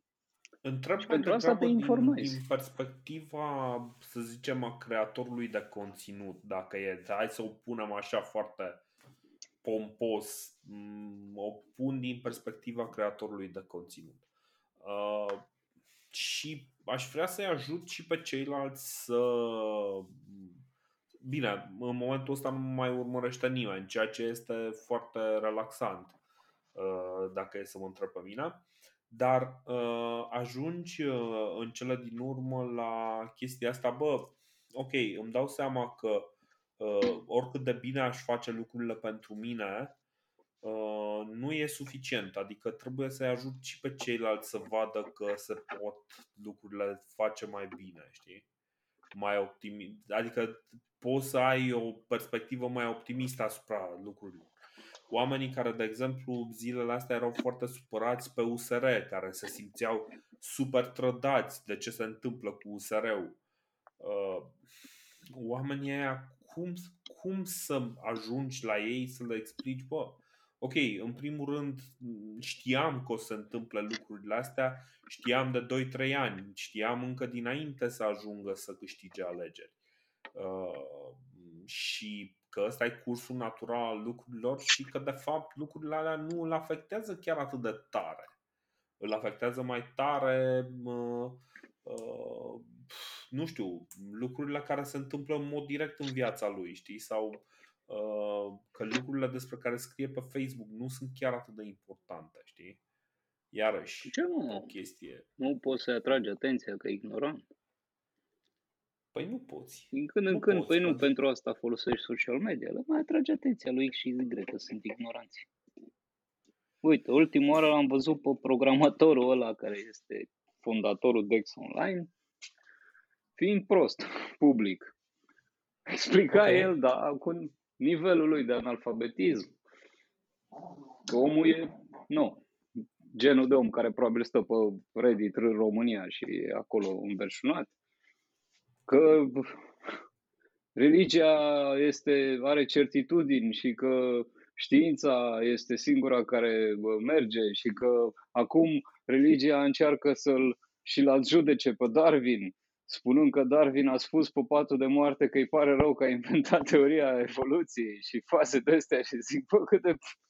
cât de prost e. Adică astea sunt chestii care le afli din trei clicuri. În principiu Darwin era un om creștin, de la credincios, da. Biserica Catolică și Ortodoxă amândouă au fost de acord cu teoria lui Darwin. Protestanții ăia care sunt religia lui Iohannis. Să nu uităm, religia lui, lui Claus Iohannis. Ăia l-au făcut cimpanzeu, știi? Ăștia Aha. ok. Zic, nu, că Biblia, zic, bă, du-te dracu, că ăia de până în secolul 3 sau 4 nu mai consideră, nu mai au literal chestia asta cu lumea s-a înființat acum 3000 de ani, acum 6000 de ani, cu geneza, cu astea. S-au purtat discuțiile alea. Lumea a evoluat. Dar ăla era hiper-ignorant și convins și a suspectat un, un reporter care era la fel de convins că, domne, ba, ce nasol și după aia se certau cu ea, cu pământul plat. Uh-huh. Că asta e cea mai faină și cea mai mișto. Când vrei să pari inteligent, te duci și te cerți cu unul care este mult mai prost ca tine. Și de aia este când vezi pe câte unul zice, băi, eu mă contrazic cu ăla, cu pământul plat. Păi da, dar tu ești practic doar un pic mai inteligent decât ăla care crede că pământul e plat. Da, până la urmă, meciurile pe care le joci... Da, felicitări că ai câștigat uh, un amical cu uh, naționala Andorei, știi, la fotbal. și tot timpul stai și bazi toba, zice, bă, eu sunt super bun, i-am dat craci lui capitanul naționalei Andorei la fotbal și eu sunt cel mai bun fotbalist. Bă, dar tu nu ești acolo, te bați cu unul care... Ăia sunt și puțini, la fel ca și ăia care se bat cu dacopații, știi? Da, mm-hmm. dacopații. Dacopații sunt vreo 2000 de inși, știi, care cred în tuneluri dacice câțiva fraieri și te duci și zici, bă, nu există tuneluri dacice. Bravo, ai câștigat. Păi bine, în principiu, uh, motivul pentru care faci uh, chestia asta, că e, na, cumva pentru mine treaba asta e de interes direct, motivul pentru care mergi să dar nu, nu mergi să dialoghezi cu ei, că nu are sens, adică n-are niciun sens eu să merg la Roxin și să-i zic, să-i corectez lui Roxin uh, romanul de istorie fantastică pe care îl uh, construiește, știi? Uh, da, dar înainte să te cerți cu Roxin, nu te uiți și tu că Roxin are 5.000 de view-uri pe YouTube. Ce contează ce spune el? Uh, băi, nu, nu, nu, nu. Problema este că... Roxin măcar e cinstit și nu-și cumpără, știi, view ca Carrefour. El ar avea... Uh... aia da, aia da. Uh, băi, nu, deci problema e că oamenii merg și falsifică, știi, și uh, până la urmă trag niște energie ale unor oameni care ar putea să facă lucruri mai bune. Cine? Uh, oamenii ăștia, dacopații ăia, în principiu merită, adică, ok. În, deci, în viața lui DCN, relația cu Burebista, episodul 4 al lui Proxin are 7000 de view-uri. Fabuloasele comori tracice din aur are 5300 de view-uri. Eu am un videoclip cu un motan care are 2000 de view-uri, mă, ce care. Te aduci și zici, ah. auleu, și asta, ți-am zis, deci măcar poți să, uh, spre deosebire de alții, el măcar este uh, cinstit, și nu-și cumpără viu. Da, corect, corect. Deci măcar atâta. Măcar atâta. Uh, băi, în fine, nu, nu contează. Faza, faza e că uneori e bine să te opui ăstora atâta timp cât ei ar putea să-ți Uh, să strice niște lucruri. Dacopații cam mai fac din păcate, știi? Adică intră Nu și... este deloc adevărat. Dacopații au construit cea mai frumoasă narațiune posibilă din viitor, ceea ce alții n-au făcut-o încă. Pentru că uh, e mișto să te uiți la Dacopați cu superioritate și să zici așa, dar Dacopații s-au adunat și au făcut capul lui Decebal acolo la, la porțile de fier. Da. Care este o chestie absolut extraordinară din punctul meu de vedere. Pentru că, fii atent, peste 200 de mii de ani sau poate peste 3 mhm. dacă ne mănâncă COVID-ul, cum spun ăștia cu colonelul Gheorghiță și cu toată gașca, că o să murim dacă nu ne vaccinăm. Dacă nu se vaccinează ăia, știi, pe care îi consideră proști în același timp, uh, o să dispară civilizația pe pământ. Și okay. o să vină o altă civilizație de alien și nu știu ce și o să vină pe pământ, o să găsească numai ruine, totul se va duce pe, pe râpă, știi? Ai văzut Mhm. cum se construiește în ziua de azi, adică de cad ăștia tavanele la școli când sunt acum. Știi că sunt oameni în ele, dar îți dai seama dacă nu trece nimeni pe acolo. Mhm. Și mai rămâne și ajung în Roma, care era centrul planetei și găsesc columna lui Traian și se uită acolo pe imagine și își dau seama din imagini cam ce s-a întâmplat. Că, bă, s-au bătut unii cu alții, nu știu ce, și la final, pe una din ultimele imagini de acolo, apare ăla, Flavius Maximus, uh, soldatul ăla care a găsit uh, analfabetul de Dan Alexe mormântul, că nu știa să citească în latină, marele lingvist. Da, în fine, nu contează și îi prezintă capul lui Decebal, îi prezintă lui Decebal capul Așa, uh, ăstuia, lui, lui Traian. lui Traian. Așa, și îi arată capul și mâna. Și după care, acești extraterestri se vor duce în direcția în care este arătată chestia aia și 2000 de kilometri mai departare vor găsi acel cap al lui Decebal. și vor con- trage concluzia că această planetă a fost, cons- a fost locuită de giganți. Asta Ceea este ce- o poveste pe care au făcut-o, băi, uh, dacopații, pe care ceilalți care mănâncă căcat despre dacopați nu pot să o facă. Că Dan Alexe, dacă îi citești alea, una dintre ele nu știu ce plagiat din Borges și tot felul de povestioare de 2 lei ale lui. Dar n-a reușit să facă o poveste atât de frumoasă, cea mai frumoasă poveste science fiction din România. De aia trebuie să te uiți cu atenție la chestiile astea și cu, și cu plăcere. Băi, ar trebui să scrii această poveste a invaziei alienilor peste trei ani. Când nu o să mai E, de există. ce să o scriu, mă? Pentru că au scris-o ea deja. Aia este scrisă și aia este o meta-poveste. Păi da, mă, dar nu-i este mai scrisă mult decât cu o poveste cuvinte, mă. scrisă. A, cuvintele scrisă- vin și pleacă. Păi, da, dar știi cum e, ne mai distrăm și noi.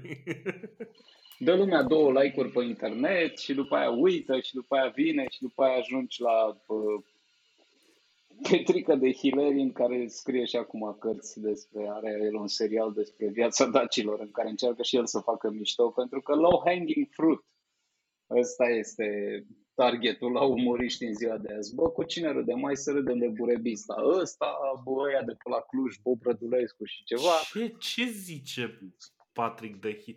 Stai că acum am Are mai un făcut serial pe curios. Cațavencii. Serios? Păi, dar nu citești, băi, dacă nu citești, de... păi nu citi numai statusuri. Citește și tu Păi ia ce hai se să- întâmplă. Păi. Ok. Are ceva Patrick cu Andrei dacii de- pe acolo. Du- De 2000 de ani, episodul 8. Așa, ăla e, ăla e. Ah. Și are ceva cu niște glume de alea scremute, că nu, cam asta pot acolo și mai sunt ăștia come- gașca aia de comedianți de la Cluj care fac și ei un serial despre glume screzute, scremute cu daci, că, bă, știi cum e, ce e cel mai ușor de făcut? Hai să facem niște glume obosite. Ți-am dat în ultimele, în, acum 5 minute, una din cele mai mișto povești cu dacopați. Păi știu, de mă, dar aia- ar trebui scrisă ca să contrabalanceze la această povestire cu orgame versus Nu, argame. mă. Asta trebuie să Acum- rămână în etern pe ICR Podcast, unde să nu ascultă nimeni, ca după aia să fie surprins și aia că mai scot o carte. "Ui, De unde ai reușit Eftimie? Pentru că e mai bun ca voi, băi. De aia. Pentru că sunt super, super bun. De aia. Cum adică de unde am reușit? Da, Sunt da, șeful da, da, vostru. Da. Ah, man. Uh, băi, uh, dar vorbind, ok, m, există această narațiune SF, dar uh, există și podcastul de istorie, bă, care acum este disponibil și pe YouTube. Sunt clipuri Extraordinar. care sunt puse de două zile și care încă și așteaptă primul view. Voi puteți fi primul vizualizator. Deci, auzi, tu ai, ai zero view-uri pe alea? Păi da, mă, că de-abia le-am uh, am terminat de uh, uploadat alea uh, la începutul săptămânii astea. Și în aceste condiții tu critici piața podcasturilor din România? mă? Nu Da, ești mă. tu un pic așa... Păi, Poate pe alții Ce? urmăresc cu mii de view-uri, păi poate că da. poate că da. cu, cu sute Nu de știu. mii, nu știu, că eu nu mă uit la Păi da, mă, podcasturi da, cu poate Joe vorbește doar Rogan. Nici la Nvidia Joe din Rogan nu mine. mă uitam.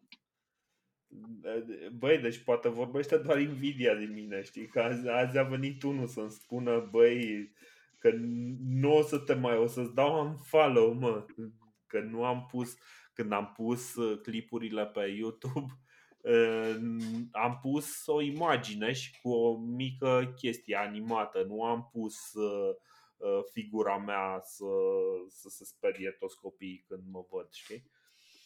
Bă, dar în cazul tău când unul te amenință cu un follow, eu zic să vorbești serios, pentru că e unul din noi a trei. Știi?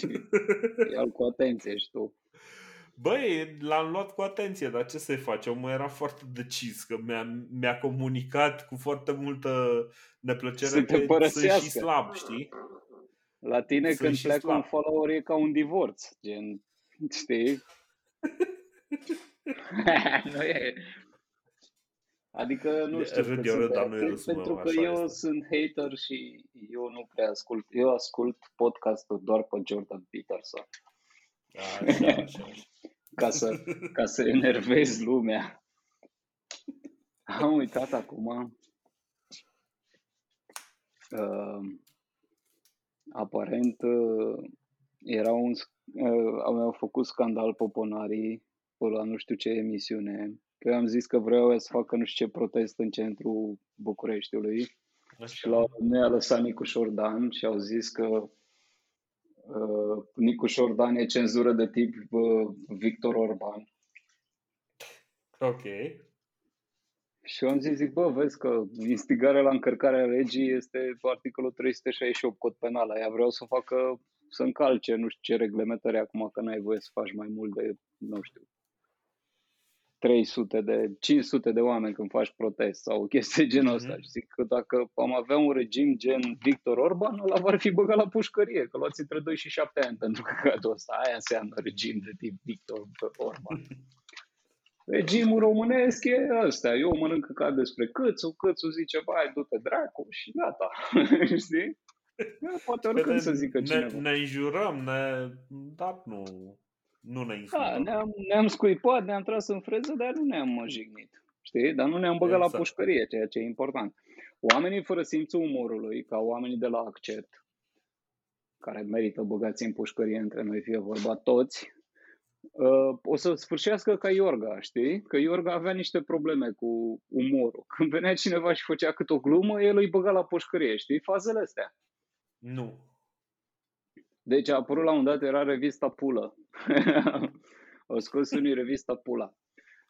Pula sau Pulă, nu știu exact. Niște dăștia, niște, ce să zicem, da, da. Niște oameni de pe grupul Utopia Grup. Așa. Genul ăla de, de oameni. Nu, cum sunt aia? Există o revistă de stânga, de contracultură, sau încercau să fie, se numește Trepanații. Trepanații.ro Aha. Și sunt niște oameni care au reușit la un moment dat o manevră, au reușit să prostească pe unii de la România Literară să publice despre, dacă mai ții minte cazul, au prostit pe aia de la România Literară să publice despre nu știu ce scriitor de ăsta super da. bun uh, român din America de Sud. Uh, era grupul dezarticulat. Așa, Așa da, așa... ții minte ceva cu... Și au făcut uh, și ei o revistă acum, au de ceva timp, de vreo 2 ani, o revistă de asta online în care au acolo, mă rog, și expune ei părerile lor despre cum, cum, cum ăștia, conservatorii...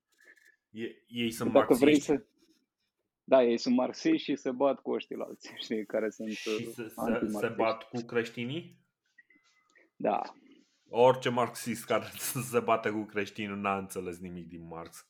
Nu, da, bine, Știi cum e? Că nu se bat niciodată, niciunul dintre ăștia nu se ceartă.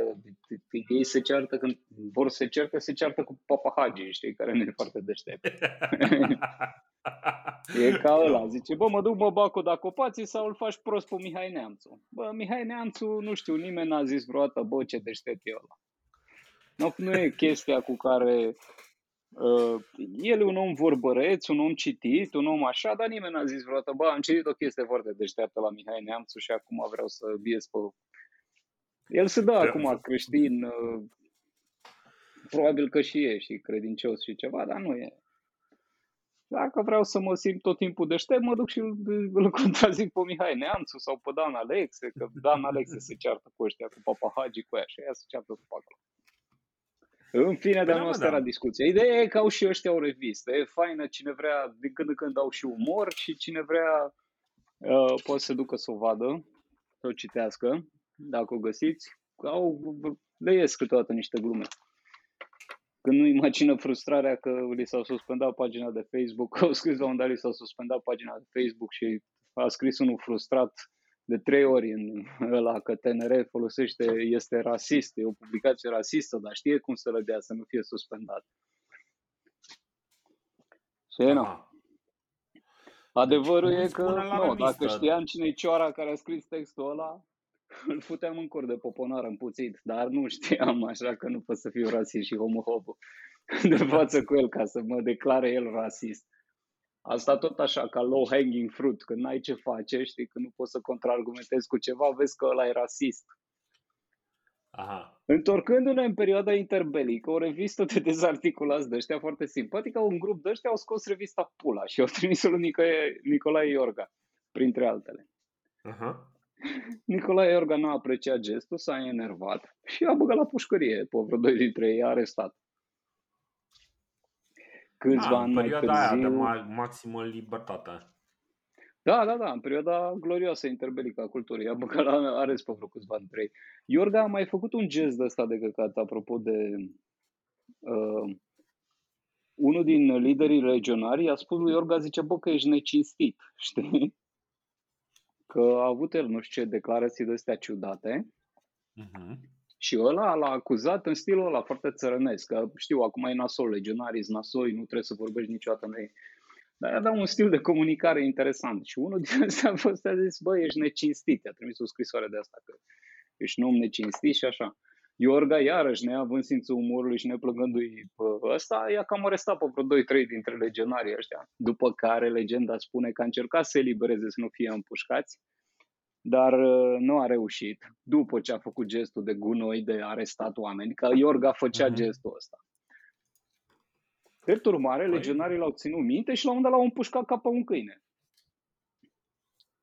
Că am impresia că cam așa a murit uh, Iorga, ca un câine împușcat. Un pic, cam, da. Ceea ce, ca și morală istorică, este să ai un pic de simțul umorului și să nu te enervezi când spune cineva o prostie despre tine, știi?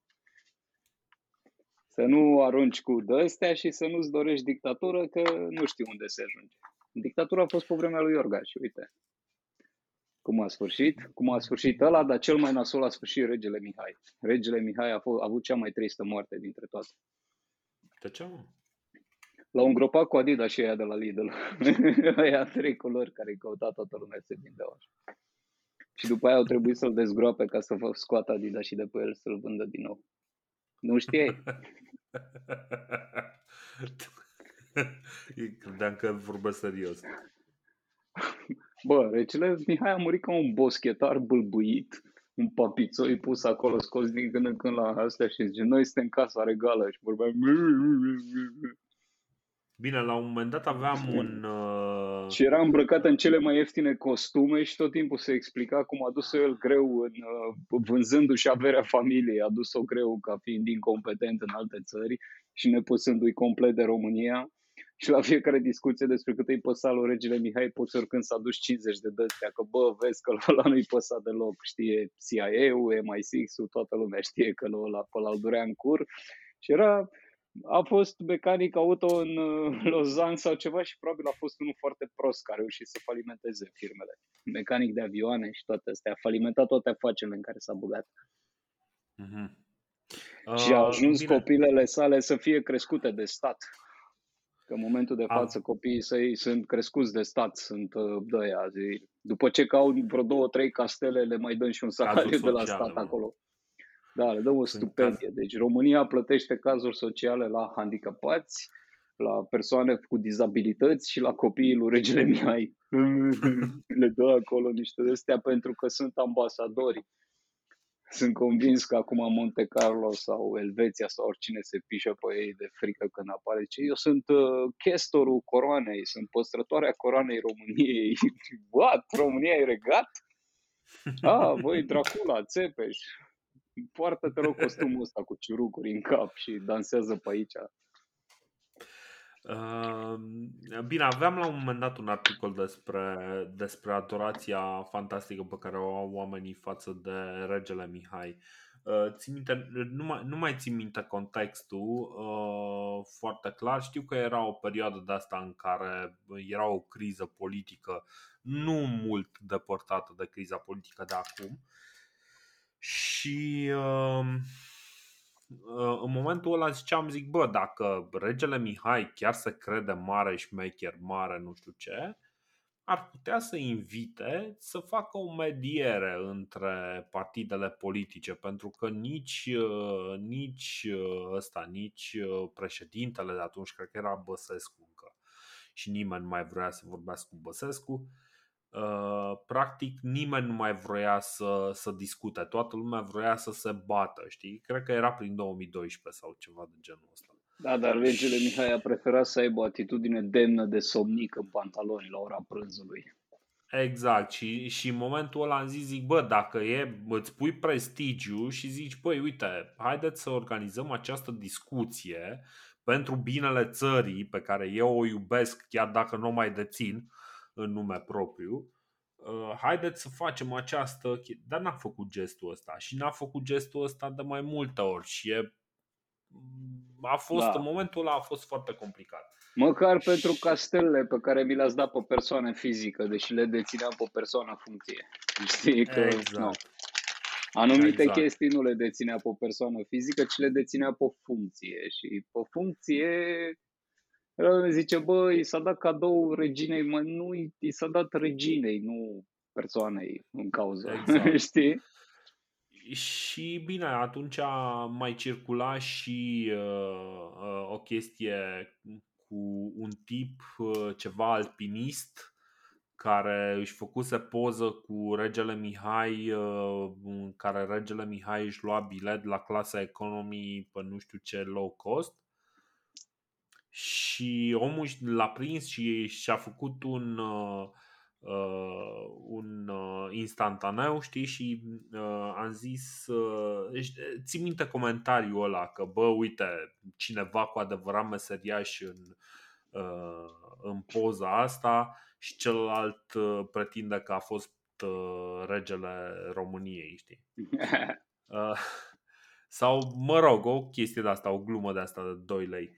Dar faza e că în momentul ăla, practic, uh, m-a, m-a deranjat un pic treaba respectivă. Eu am avut, um, n-aș zice o relație cât de cât apropiată, dar mă rog, mă cunoșteam cu niște oameni de ăștia mai bătrâni care chiar prinseseră regalitatea și care îmi povesteau despre, bă, ok, regalitatea este o șansă pentru România, avea o oarecare adorație pentru Uh, pentru ideea asta de regalitate, știi? Și întotdeauna am avut o, uh, o apreciere deosebită față de mm, ideea de regalitate de monarhie, la fel cum am Are avut logică, și față de ideea de PNL, știi? Că, nu, da, știi cum da. e. Am tot auzit teoria asta ce are o logică și anume trebuie să existe o, cum să zic, o de asta în țară, deci monarhia constituțională sau așa, uh-huh. nu e uh, neapărat o chestie funcțională, ci e doar un simbol al suveranității. Adică și la regina Angliei și nu știu ce, vine cât un prim-ministru și ea trebuie să-și dea acceptul. Evident că nu o să refuze niciodată. Da. Dar lui ăla trebuie să-i se aducă aminte că nu e șeful, știi? Că există uh-huh. cineva mai șmecher decât tine. Da. Și că ăla și aia, cel mai important uh, lucru care el aduce aminte în general, zice, băi, am mai văzut ăștia ca tine, știi? Eu sunt șef în țara asta de 70 de ani și prim-ministrii am tot văzut. Nu-ți închipui că tu ești cel mai deștept, cel mai frumos și cel mai... Știi? Exact.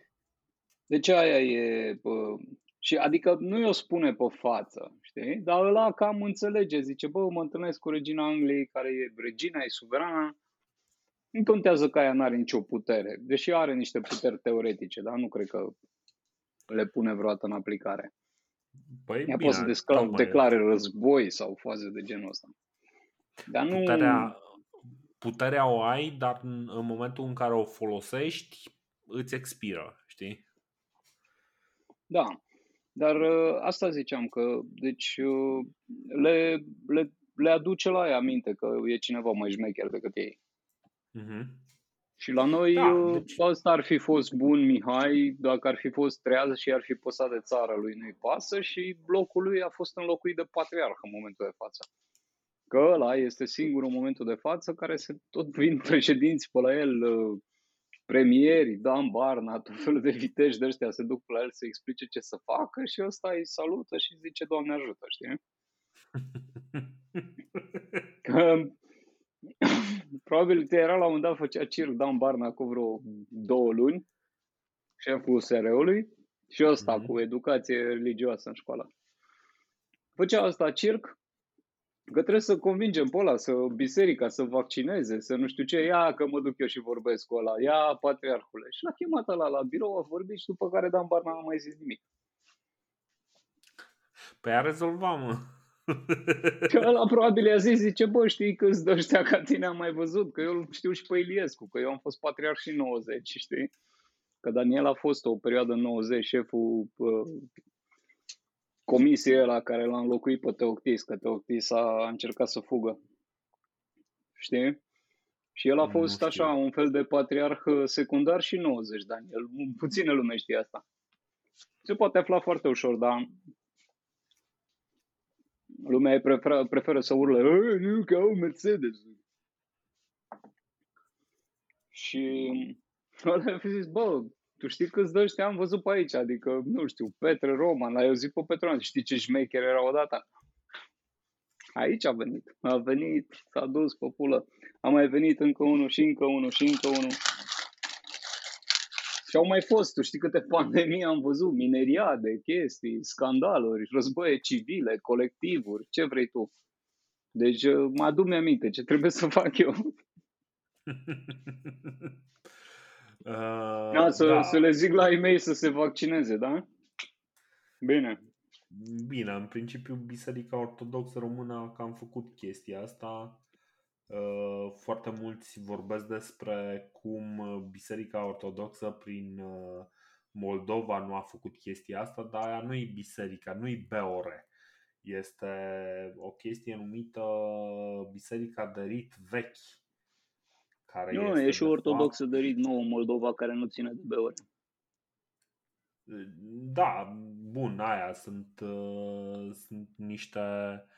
Uh, sunt, mă rog, sunt alte culte de fapt, știi? Deci nu, nu sunt Nu, pe există ore, da? niște ortodoxi care au fost făcuți sau când au fost acolo, care nu țin de BOR și sunt tot uh, păritul ortodox normal și există și o Mhm. biserică ortodoxă română care ține de BOR, care e biserică ortodoxă reală Mhm. și există și una separată care a fost construită separat, nu mai știu de ce și... Da, și aia care le spun să nu se vaccineze fac aceeași greșeală ca și aia care le spun, știi? Eu când aud pe papa de la Roma că zice că trebuie să ne vaccinăm, mă tot uit, bă, mă, coaie, tu ești medic, te-a făcut cineva doctor, de ce îți dai cu părerea ta? Știi în gură, nu? Bine, m, în- într-un fel, într-un fel înțeleg de ce cineva, până la urmă, omul și-a în uh, serios nu neapărat rolul de uh, șef al bisericii, ci mai degrabă rolul de influencer, știi? Păi da, da, ăștia care vor, vor să obțină influența lui, știi? Și ăsta tot încearcă să le spună, presupun, adică oricum îmi dau seama din chestia asta, zic, bă, influența mea constă în faptul că nu fac gesturi de genul ăsta. Influența lui constă în faptul că nu vorbește toată ziua strâncănești ceea ce ar trebui făcut bine în țară și alte căcate.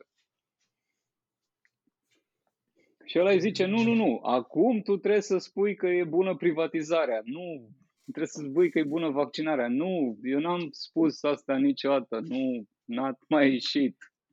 Mhm. Dacă te uiți la predica lui săptămânală, dă sfaturi generale așa despre cum e bine să fim cinstiți. Știi? Nu spune chestii specifice.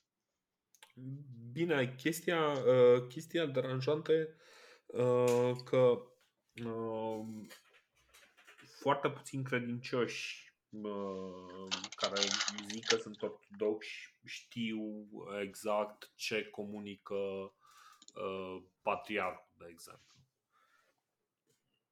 Dar uh, e foarte practic puțini o atei chestie... știu foarte Zi. puțini atei știu exact ce le comunică știința, știi? Că jumătate din trei sferturi dintre ei citesc I fucking love science, care este ca și cum ai citit gânduri din Ierusalim, echivalentul. Ce fucking love, ifulscience.com este cea mai retardată publicație. Am și scris la un dat într-o povestire că zic, bă, eu vreau să, sc- eu vreau să găsesc o rezolvare a, a asta, a congruenței lui Poincar. Nu aia care a găsit-o Perelman, că aia e pentru nobilii minții. Eu vreau una de asta pentru proști, să înțeleagă și ăla de la I fucking love science, să scrie despre cum uh, citește articole pe acolo, zici, oh, wow! De ce cu pământul plat sunt mai inteligenți? Băi, Ăștia ei sunt peste încearcă tot, să degeaba- facă un pic de cercetare. Păi degeaba poți să cer lui ăsta lui ăia care zic că sunt creștini să-l asculte pe ăla pe patriarh non-stop, că e ca și cum ai cere la el care nu sunt să fie foarte atenți la ce se întâmplă în jurul lor. Păi, bun, nu, deci asta vreau să zic, că ei de fapt suferă de exact aceeași boală de care suferim cu toții și anume uh, luăm informațiile de-a gata fără să mai putem să le verificăm, fiind mult prea multe. Fiind mult prea multe și ne însușim mult prea multe informații și mult prea multe uh, lucruri Adică- uh, fără... Adică, na, uite, uite, de exemplu, uh, am intrat pe Facebook zilele astea și iarăși revin la chestia asta. Pentru mine, uh, deodată este o chestie foarte stranie. Acum 4-5 ani, probabil că aș fi fost alături de ei să scriu foarte nervos uh, uh, despre cum merge țara prost, știi? Și e fantastic să vezi oameni care, m, hai să nu zicem că sunt cei mai inteligenți uh, de pe lume, dar au o inteligență de un calibru similar, știi? Uh, unii din ei uh, urlând câțule, ești o mizerie, nu știu ce, alții urlând Barna, ești un mizerabil, USR-ul niciodată nu mai fac, nu știu ce, știi? Oameni care, de fapt, dacă stai un pic să te uiți, dacă îi pui față în față, sunt niște oameni care probabil că au aceleași obiective în viață, au, au aceleași așteptări de la politicieni, au aceleași lucruri, știi, și te uiți și îți dai seama că oamenii ăia, de fapt, singurul lucru, singurul motiv pentru care au uh, impresiile alea sunt pentru că au accidental au alte surse de informare, știi? Surse de informare care i-au făcut uh, hai să, hai să zicem pe dreaptă, un pic spălați pe creier. Adică, uite, mă uit că tot mă lăudam dățile și dățile trecute că am început să citesc ziare locale. Este în presa locală un băiat care scrie tot ce îi comunică PSD-ul. E omul PSD-ului. Omul vine și e foarte... Îl vezi că e nervos. Nu zic că e nervos la comandă. Că până la urmă și narațiunea PSD-ului este o narațiune care are logică, care are uh, coloană vertebrală chiar. Este o narațiune corectă, mai ales că, de exemplu, PSD-ul nefiind uh, șef pe tulumbă la Brașov de 27 de ani sau ceva de genul ăsta, uh, PSD-ul nu are nimic de dovedit în Brașov, pentru că probabil niciodată nu o să aibă un, o poziție de conducere în Brașov. Dar ăștia urlă și urlă și urlă, știi? Și faza este ok.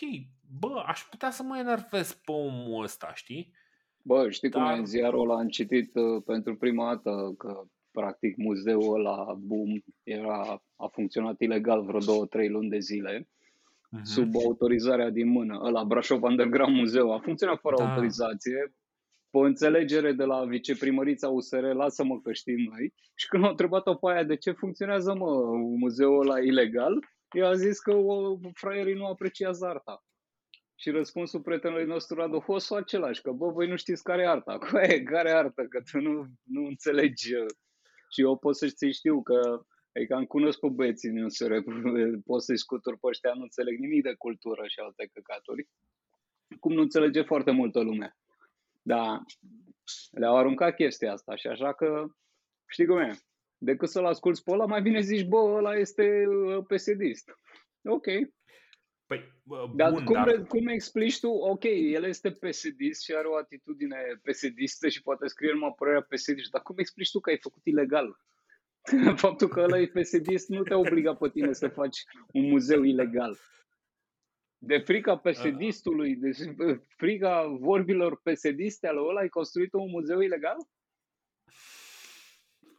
Bine, deci uh, cu treaba aia cu muzeu nu o să intru prea adânc, dar faza este în felul următor. Ok, pot să mă enervez pe chestia aia sau pot să mă uit la opinia respectivă și să văd, bă, e corectă, nu e corectă, adică oamenii ăștia chiar, adică bănuiesc că, ok, dacă este cineva care să mintă cu spume, oamenii ăia sunt cel mai probabil oamenii conducerii, care în momentul ăsta conducerea este USR. Știi? Și dacă e cineva să mintă pe, pe tema asta, ăștia m-aș aștepta să mintă cel mai mult, știi? Uh, în fine, păi eu în principiu că... pot să evaluez orice om care în momentul când îmi spune de nu știu care sau nu știu care că nu poate să, nu știu, ăla n-are dreptate pentru că e PSD sau ăla n-are dreptate că e marxist, deja pot să le evaluez și zic, bă, Păi tu ești blocat într-o chestie, știi? Te-ai băgat singur într-un colț. Ți-am zis faza că eu citesc cu foarte mare atenție și plăcere, inclusiv fără Gozanu, știi? Câteodată bagă și idei bune. Și când am auzit, mm-hmm. bă, nu că e marxist. Bă, și ce dacă e marxist? Hai că îl citesc și pe ăla, îl citesc și pe Iovanel, cu toate că mi se pare destul de prostuț. Da, îl citesc pentru că din când în când scot niște idei interesante. Nu trebuie să fiu o supărat că e o altă altitudine față de viață. Nu, nu-i face Bă. mai... Nu-i face inferior. Mine... Și altfel, dacă nu citesc chestii de genul ăsta, uh-huh. o să știu numai o parte din, din problemă, știi? Și dacă știu numai uh-huh. partea mea din problemă, devin eu bă, ăla care urlă tot timpul. Bă, vedeți că Ăștia Bine, nu, se, nu, nu se citesc nu pot să facă exercițiul ăsta. Nu, nu pot să facă exercițiul ăsta. Nu pot să facă dedublarea asta. Adică uh, și până, până la urmă ajungi la Uh, discuția celor care se opun uh, iluminismului, da? Că până la urmă asta e idee iluministă, că toată lumea trebuie să uh, fie capabil să aibă conversațiile astea. Bine, o zic așa, in extenso, știi?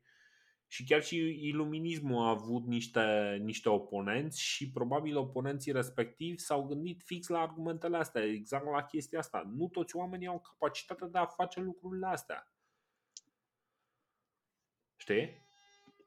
Bă, în momentul de față noi trăim în maxim obscurantism.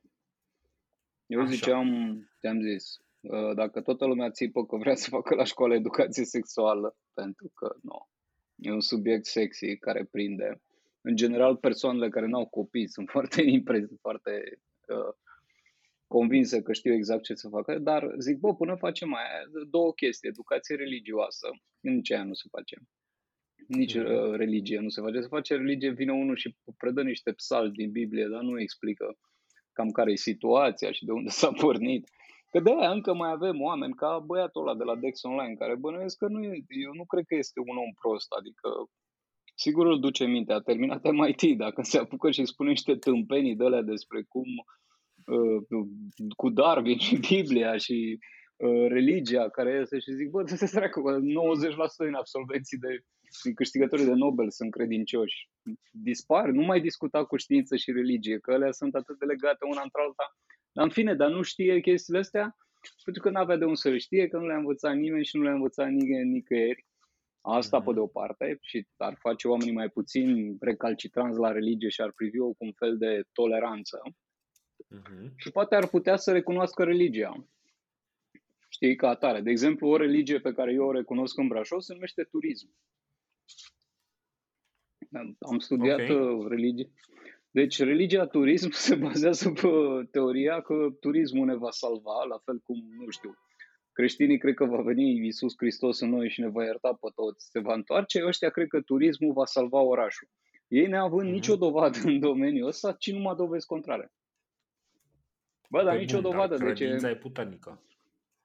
Deci nu există, întreb pe cineva, zic, bă, dar zi așa, nu știu, primăria, câți bani ai câștigat tu din turism? Așa, în bugetul local, ți-ai trecut acolo pe hârtie. Anul ăsta din turism am luat așa. Dar cât câștigă țările cele mai bune la turism din turism? Că uite, Grecia, care este șefa la turism în Europa, câștigă 20% din PIB în turism. Ei au 3000 de ani de istorie. 7 milioane de hoteluri, 500 cele mai multe plaje din Europa. Tu cât crezi că ai putea, comparativ cu Grecia, să câștigi din turism, de investești, nu știu, 150 de milioane de euro într-un aeroport? Și o grămadă de campanii cu veniți să faceți turism la Brașov. Cam care e bă, roiul în toată afacerea asta? Aia e o religie. Și când zic că el zice, Da. nu, nu, că să facă turiștii. Și religia se manifestă și mai departe. Când trebuie aia zic, bă, dar de ce dai tu bani pentru echipele tale sportive? Păi dacă se duc în Europa, o să afle lumea de orașul nostru. Și ce o să facă dacă află echipa de hockey sau de handbal? Păi poate vin turiști aici, serios. Câți? Păi, Cinci, bine, stai- 10? stai- 25 un de pic, turiști? vor- Nu, câți vin? 75 de mii de turiști? sporturi. Bă, nu, uh, sunt de acord cu tine, numai că vorbim de sporturi, sporturile uh, mi se pare că au un alt rol. Și de fapt au un alt rol din punct de vedere istoric. L-au din totdeauna practic. Rolul ăla este de a canaliza energiile maselor, alea, energiile alea pe care oamenii le folosesc ca să se înjure pe, uh, pe Facebook. Alea sunt niște energii care pot fi canalizate într-un mod relativ sigur în, uh, în sporturile de masă. De Ăsta este acord, motivul omule. pentru Exact, care- sporturile de masă. Dacă vrei, maratonul 15 noiembrie fă săptămânală. Aia înseamnă, zice, bă, noi sprijinim sportul. Noi, primăria Brașov, închidem în centrul orașului bulevardele în weekend, că și așa. Serios, ce căutați cu mașina în centru? Ce căutați dacă vă duceți să beți? Mai ales în weekend, nu trebuie să vină nimeni la prefectură, da? Dacă te Mhm. duci în centru, trebuie să bei, să nu știu ce, poți să te duci cu autobuzul și cu taxiul și poți să închizi să faci maratonul 15 noiembrie non-stop. Cine vrea să Da. facă ture de centru alergând. Aia e un sport pe care trebuie să-l sprijin. Corona, echipa de hom- handball Corona, bă, te rog eu frumos să mă scuzi. Uh, Am văzut nu, că a stai- cumpărat niște, a, cum, a adus acum niște sportive noi, că le-am văzut la sală, am văzut ce exerciții fac. E ok. Eu zic că investim prea mult în sport, crede-mă. Uh, Bun, deci asta de, de investi prea mult în sport. Uh, Stai să zic. Dar știi care e pentru ce? ideea Că mea. la toți se spune, zice, bă, pentru turism. Uh, facem alea, facem nu știu ce, reducem nu cred taxe, că facem sportul chestiile ăsta astea. e pentru turism. Toți numai ca să avem o imagine bună. Bă, dacă vrei să ai o imagine bună despre orașul tău și nu știu ce, eu zic că trebuie să-l administrezi un pic ca lumea. Și uite, o imagine bună despre oraș, care mi se pare cea mai tare chestie de care nu vorbește, bă, prea puțină lume vorbește, zic, bă, transportul în comun e excelent. Deci transportul în comun, a, și parcarea, brici. deci în Brașov, ai, poți să-ți iei o aplicație de asta pe telefon, că mi-am luat-o și eu acum, că a trebuit, că știi, cu firma, cu chestii, mai pe Mhm. la camera de comerț, căcaturi. mă duc cu mașina, nu pot să merg cu... că sunt antreprenor. Of course. Deci, 2 lei pe oră parcarea în centru civic. Am uitat, mi-a, venit, mi-a, mi-a luat două ore să fiu sigur, să nu știu ce zic. Bă, 4 lei am plătit pe parcare, ce ieftin! Că acolo am și contabila, și notarul, și de astea. Mhm. Și fac o aplicație pe telefon, 4 lei parcarea. Dacă nu mă duc cu parcarea, 2 lei jumate cu telefonul, tot așa. Zic, păi, asta e mă lux, uite ce șmechere, ce digitalizat e orașul. Cu asta te lauzi. Dacă vreau să mă lau cu undeva, altă zic, bă, știi cum e la Brașov? Pa, pa, că am două chestii pe telefon și cu alea mă deplasez. Eu nici nu trebuie să știu ce, să umblu cu fise la mine, cu bani, cu alte căcaturi, cu prostii. Iată. Mhm. Mm. Uh, da, băi, ok, revenind la chestia asta cu... Sunt de acord cu tine, cu mândria asta. Mândria e o chestie stupidă. Mi se pare că... Nu, e, uh, adică e bună, dar bă, gândește că Adică prin chestia asta nu, nu este un argument toată lumea suficient. câștigă. În, în, în versiunea mea în care spun, bă, asta e o chestie în care merită investit, gen sistemul ăsta de parcări sau sistemul de transport sau nu știu ce, bă, toată lumea câștigă. Că în principiu și ăia care merg cu autobuzele se simt mai bine, mai domn, ăia care plătesc, câți ori fi 15%, Mhm. că am văzut că mă sui în autobuz, da, știu, restul au abonamente toți, pentru că e plin de oameni cu abonamente. Nu, dar chiar și cu abonamente trebuie să le valideze. Da, deci nu validează, dar în sine, în principiu este modern și bă, investește mă treaba asta, ce frumos, fac, fac, am făcut. Mm-hmm. Uh, băi, deci eu chiar aveam o idee legată de, de chestia asta cu sporturile de masă și mie mi se pare că e foarte util să investești în, uh, în, în, într-o echipă de fotbal, mai ales în, în niște echipe de fotbal. Deci nu una, mai multe. Uh, pentru că, din punctul meu de vedere, ai nevoie ca oamenii să aibă un motiv să, să vină împreună, să se întâlnească într-un loc unde să, să se întâlnească pentru altceva decât pentru, uh, nici nu știu, pentru, pentru ce mai să întâlnesc românii? Românii se întâlnesc doar ca să facă știința de bloc pentru altceva decât ședința de bloc sau uh, statul da. la coadă la Carrefour. Păi uite, uh... spune o investiție foarte bună dacă îți place să întâlnească cu oameni și nu știu ce. Ai 50, ai bă, 40 de școli în Brașov, Așa. Dă-le drumul mă la terenurile de fotbal să vină lumea să bată mingea păi pe acolo. Uite, PNL-ul s-a opus. PNL-ul s-a opus la chestia asta. Dar mă interesează PNL-ul sau cine s-a opus sau nu știu ce. Mă interesează ca ideea asta în sine, în afară să propagi ideea că bă, trebuie să susținem echipa de fotbal a orașului. Nu e un căcat. Adică nu e un căcat, dar nu este o echipă profesionistă și nu trebuie să susții profesionist, nu trebuie să susții sportul profesionist, că nu ai, nu ai de ce. Că nu mhm. beneficiază atât de multă lume. Păi aia să susții asta. Ar trebui să beneficieze, mă. Uh, nu deci beneficieze nimeni văzut, și... Bă, beneficiază, mă, beneficiază. Pentru că până Cine? la urmă, stai, ai jucători, câți jucători din, din uh, uh, Brașov ai în echipa de fotbal, în managementul echipei de fotbal? Deci din toți angajații echipei de fotbal Corona, Brașov, Steagul, Brașov sau care dracu e acum, cât păi sunt localnici? Cum e acum, mă, că tocmai că nu e făcut cum trebuie. Dar eu nu, nu sunt da, consilierul sau, cât sunt, domnul Zici, mamă, echipa de handbal Brașov, păi am transferat șapte fete. Bă, felicitări, de unde sunt ele? Așa, și cum ai sprijinit tu sportul brașovean că ai adus niște fete de la Vâlcea? A, păi uh, îți zic cum, că au o echipă de juniori unde, unde cresc o groază de talente locale. Chestia Foarte asta bine, sunt de acord cu echipele de juniori. Ok, chestia asta se întâmplă la hockey. Uh, nu era la hockey echipa compusă numai din unguri. 100% și un canadian? Nu, mă, nu. Deci aia era compusă pentru că în momentul ăla nu erau uh, uh, brașoveni, dar acum au început să crească ea pe care... Deci echipa gândește așa, că ăștia au luat o groază de juniori și au început să crească o groază de juniori când? Acum 5-6 ani au început să facă. Foarte Bă, bine, crește în continuare, dar nu îmi finanța, dar nu îmi finanța echipa profesionistă. Pentru echipa profesionistă există firme în Brașov, există tot felul de companii de succes aici, că se tot mândresc ăștia cu marile companii, să le finanțeze ele. Băi, finanțează asta, din bilete, finanțează din altceva.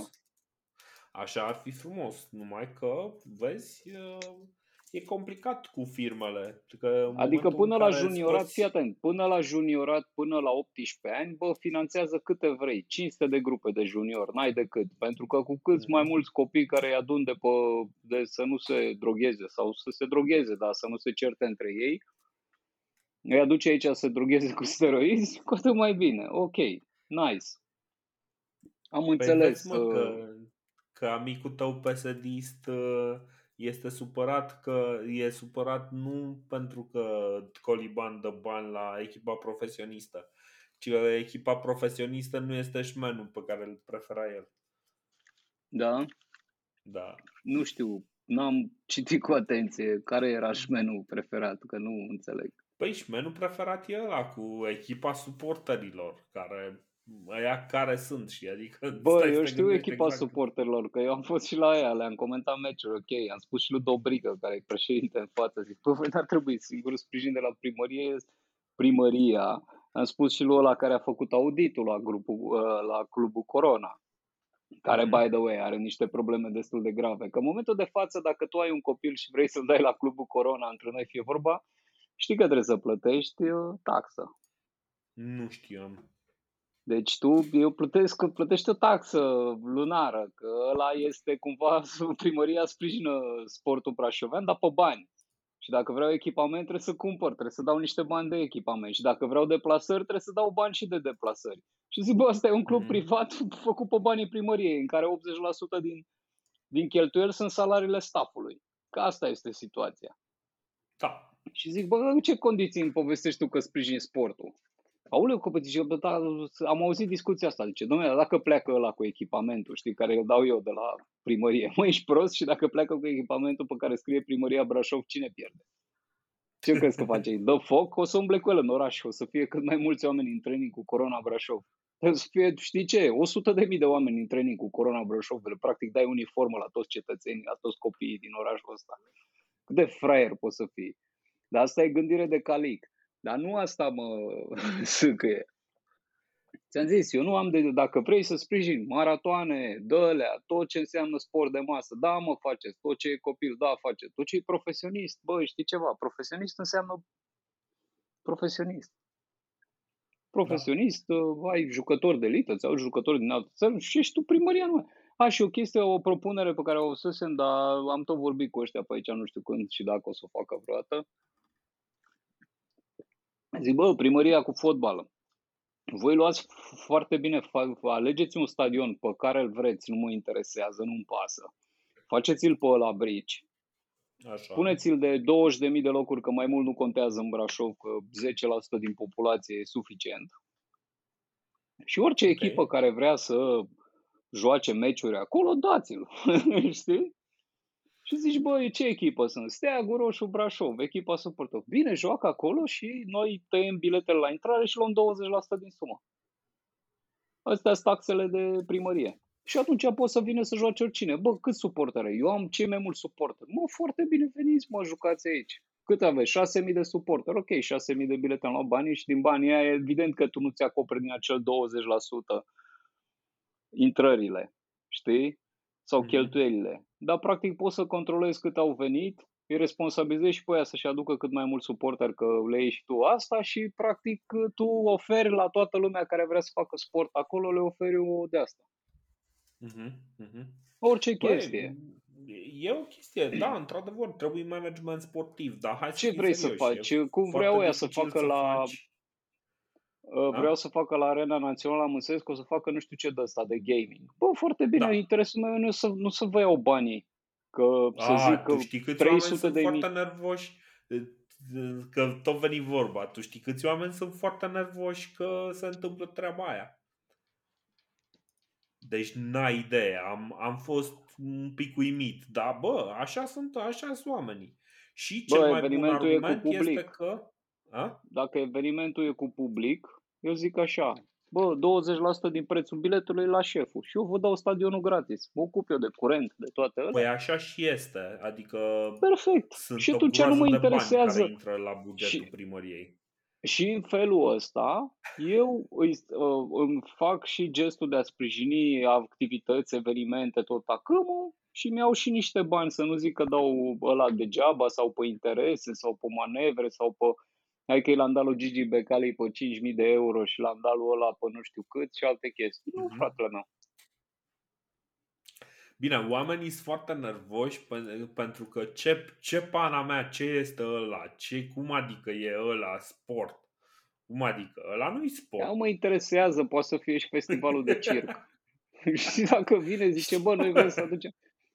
Deci dacă vrea să aducă circ sau vrea să aducă 100 de oameni să-i boteze, știi, de, erau ei adventiști care se botezau pe stadion. Și zic, bă, treaba voastră, adică, cum să zic, libertate, religie, sport, ce vreți voi. Da, dacă e 10 lei intrarea, 2 lei la băiatul. Simplu. Și faceți ce vreți acolo, nu stricați gazonul. Ce faceți? Noi avem campionatul mondial de jonglerii. Bine, o faceți. Jonglerii, jocuri pe calculator, StarCraft, ce pasă. Păi, uh, nici nu mai știu, cred că... A, Dota. Dota, uh, Dota o să fie. Și sunt Am multe bani. Super mișto.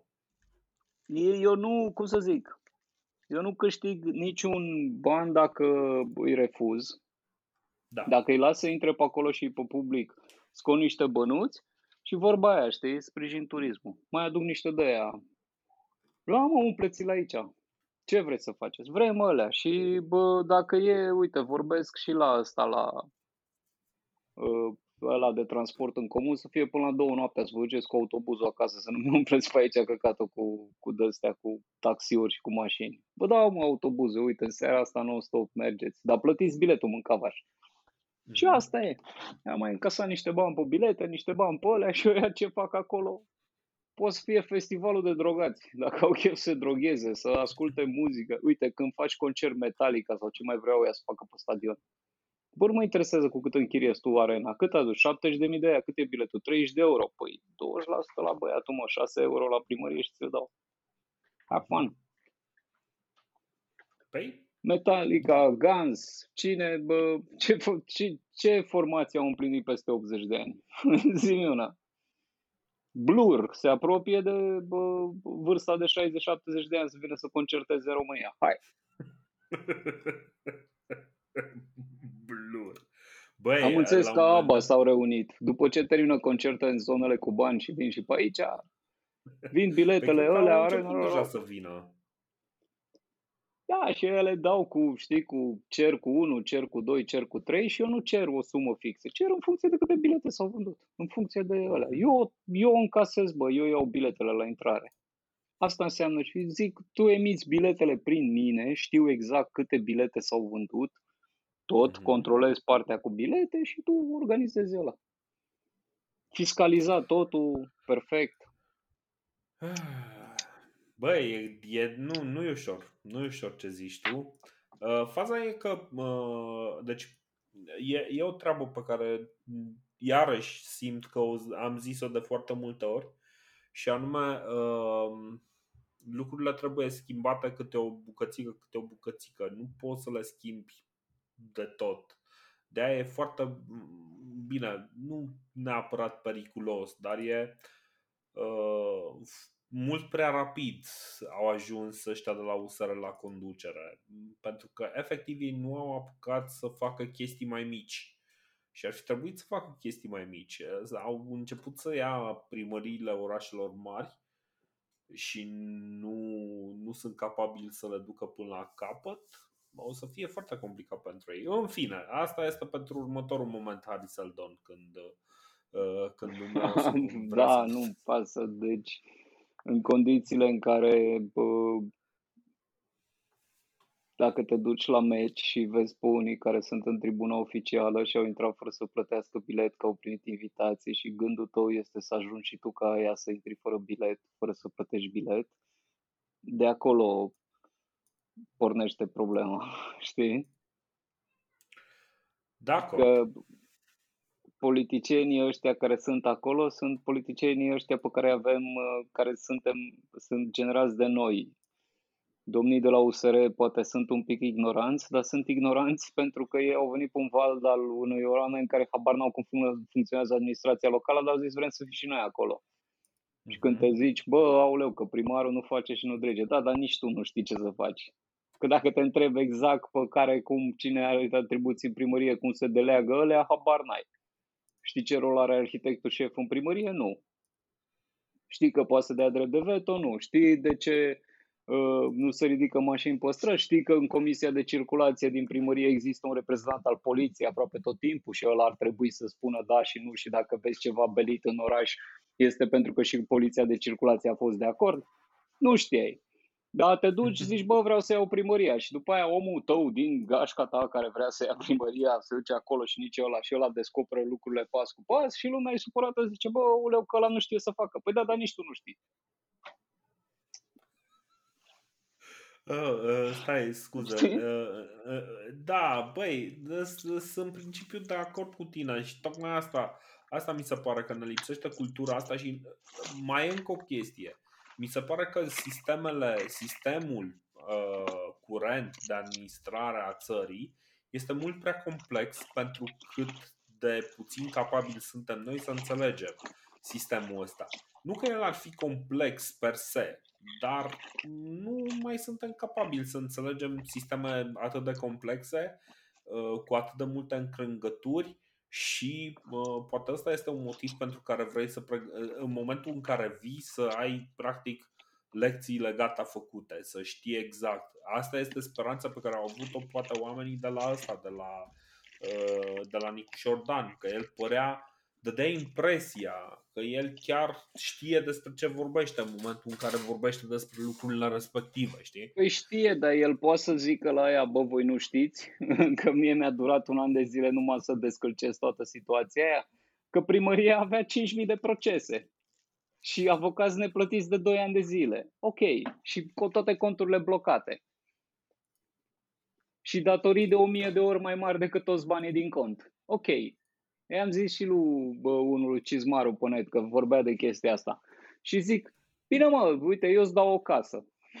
Dărăpânată, ruptă, ruptă complet. Tu ai venit de 1000 de euro pe lună, casa are datorii de un milion de dolari, de ce nu o zugrăvești într-un an de zile?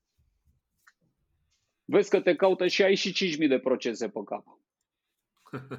Ai, ai 5.000 de procese pe cap, casa e dărâmată, tu ai venit de 1.000 de euro și datorii de 100.000 de euro. Și vai bă, descurcă, te vin după un an de zile. Păi ce ai făcut? După 10 luni, nici după un an. Păi ce ai făcut, mă, fratele, că nu poți să dai și tu cu vopsea pe aici? Băi, da. Că da, partea aia altă nu se uită nimeni. Toată lumea crede, zice, bă, că ăla i s-a dat primăria. Crede că e o chestie așa ideală, i s-a dat o primărie magică și așa. Ce faci cu discuția foarte cinstită pe care nimeni nu vrea să o poarte, absolut nimeni, uh, de genul... Um, Zice, domnule, am mărit și noi în sfârșit cu jumătate de gură prețul la bilete de autobuz în București, că era un leu 30 biletul de autobuz în București. Acum cât mai e? Acum ai 3. Oh. Băi, Wow, la în jumătate de gură. sfârșit. Și acum se trezesc unii mai cu jumătate de gură să spună și, domnule, dar vedeți că numai 15% din oamenii care sunt în autobuz plătesc. Că restul nu plătesc. Ok, când, când purtăm discuția asta foarte serios că, bă, vedeți că trebuie să urcați pe la șofer pentru că nu vă plătiți biletele, valabil și în Brașov, dar aici nu contează. Când uh, facem treaba asta? Că tot timpul sare câte cineva, nu, nu, nu, că eu mă grăbesc, că sunt la muncă. Cum era doamna aia care zicea că nu mai poate să ajungă la poștă. Cum ajunge ea la poștă fără mașină, la poșta centrală, dacă se face pietonal, nu știu ce stradă? Cu autobuzul fă. Dar Băi, le e e- silă e- de autobuz. Păi e normal că le e silă. Băi, deci nu înțeleg de ce. Pentru că în Brașov chiar autobuzele sunt super, super mișto. Și dacă ar umbla mai mulți cu ele, ar veni și mai frecvent. Pentru că nu vor să-și frece, frece coatele cu toți pauperii. De ce crezi că nu vor? Știi? Că zice, bă, am bani, acum am permis mașină și îl întreb, bă, îți permis mașină, ești convins? Uh-huh. Că tu nu plătești impozit pe mașina aia ta, mă, tu plătești impozit 60 de lei pe mașină, te dreacă, 100 de lei pe mașină, plătești impozit. Uh-huh. Ai plătit impozit ca în țări străine. Nu, că eu nu am salariu de acolo. Păi da, bă, dar n-ai salariu de acolo, că tu nici nu plătești impozitul de acolo. Cine dracu să-ți plătească salariul dacă tu nu plătești nimic? Cine să se asfalteze străzile? Și nu am, Da. eu, nu, eu, eu, eu n-am uh, veniturile de acolo.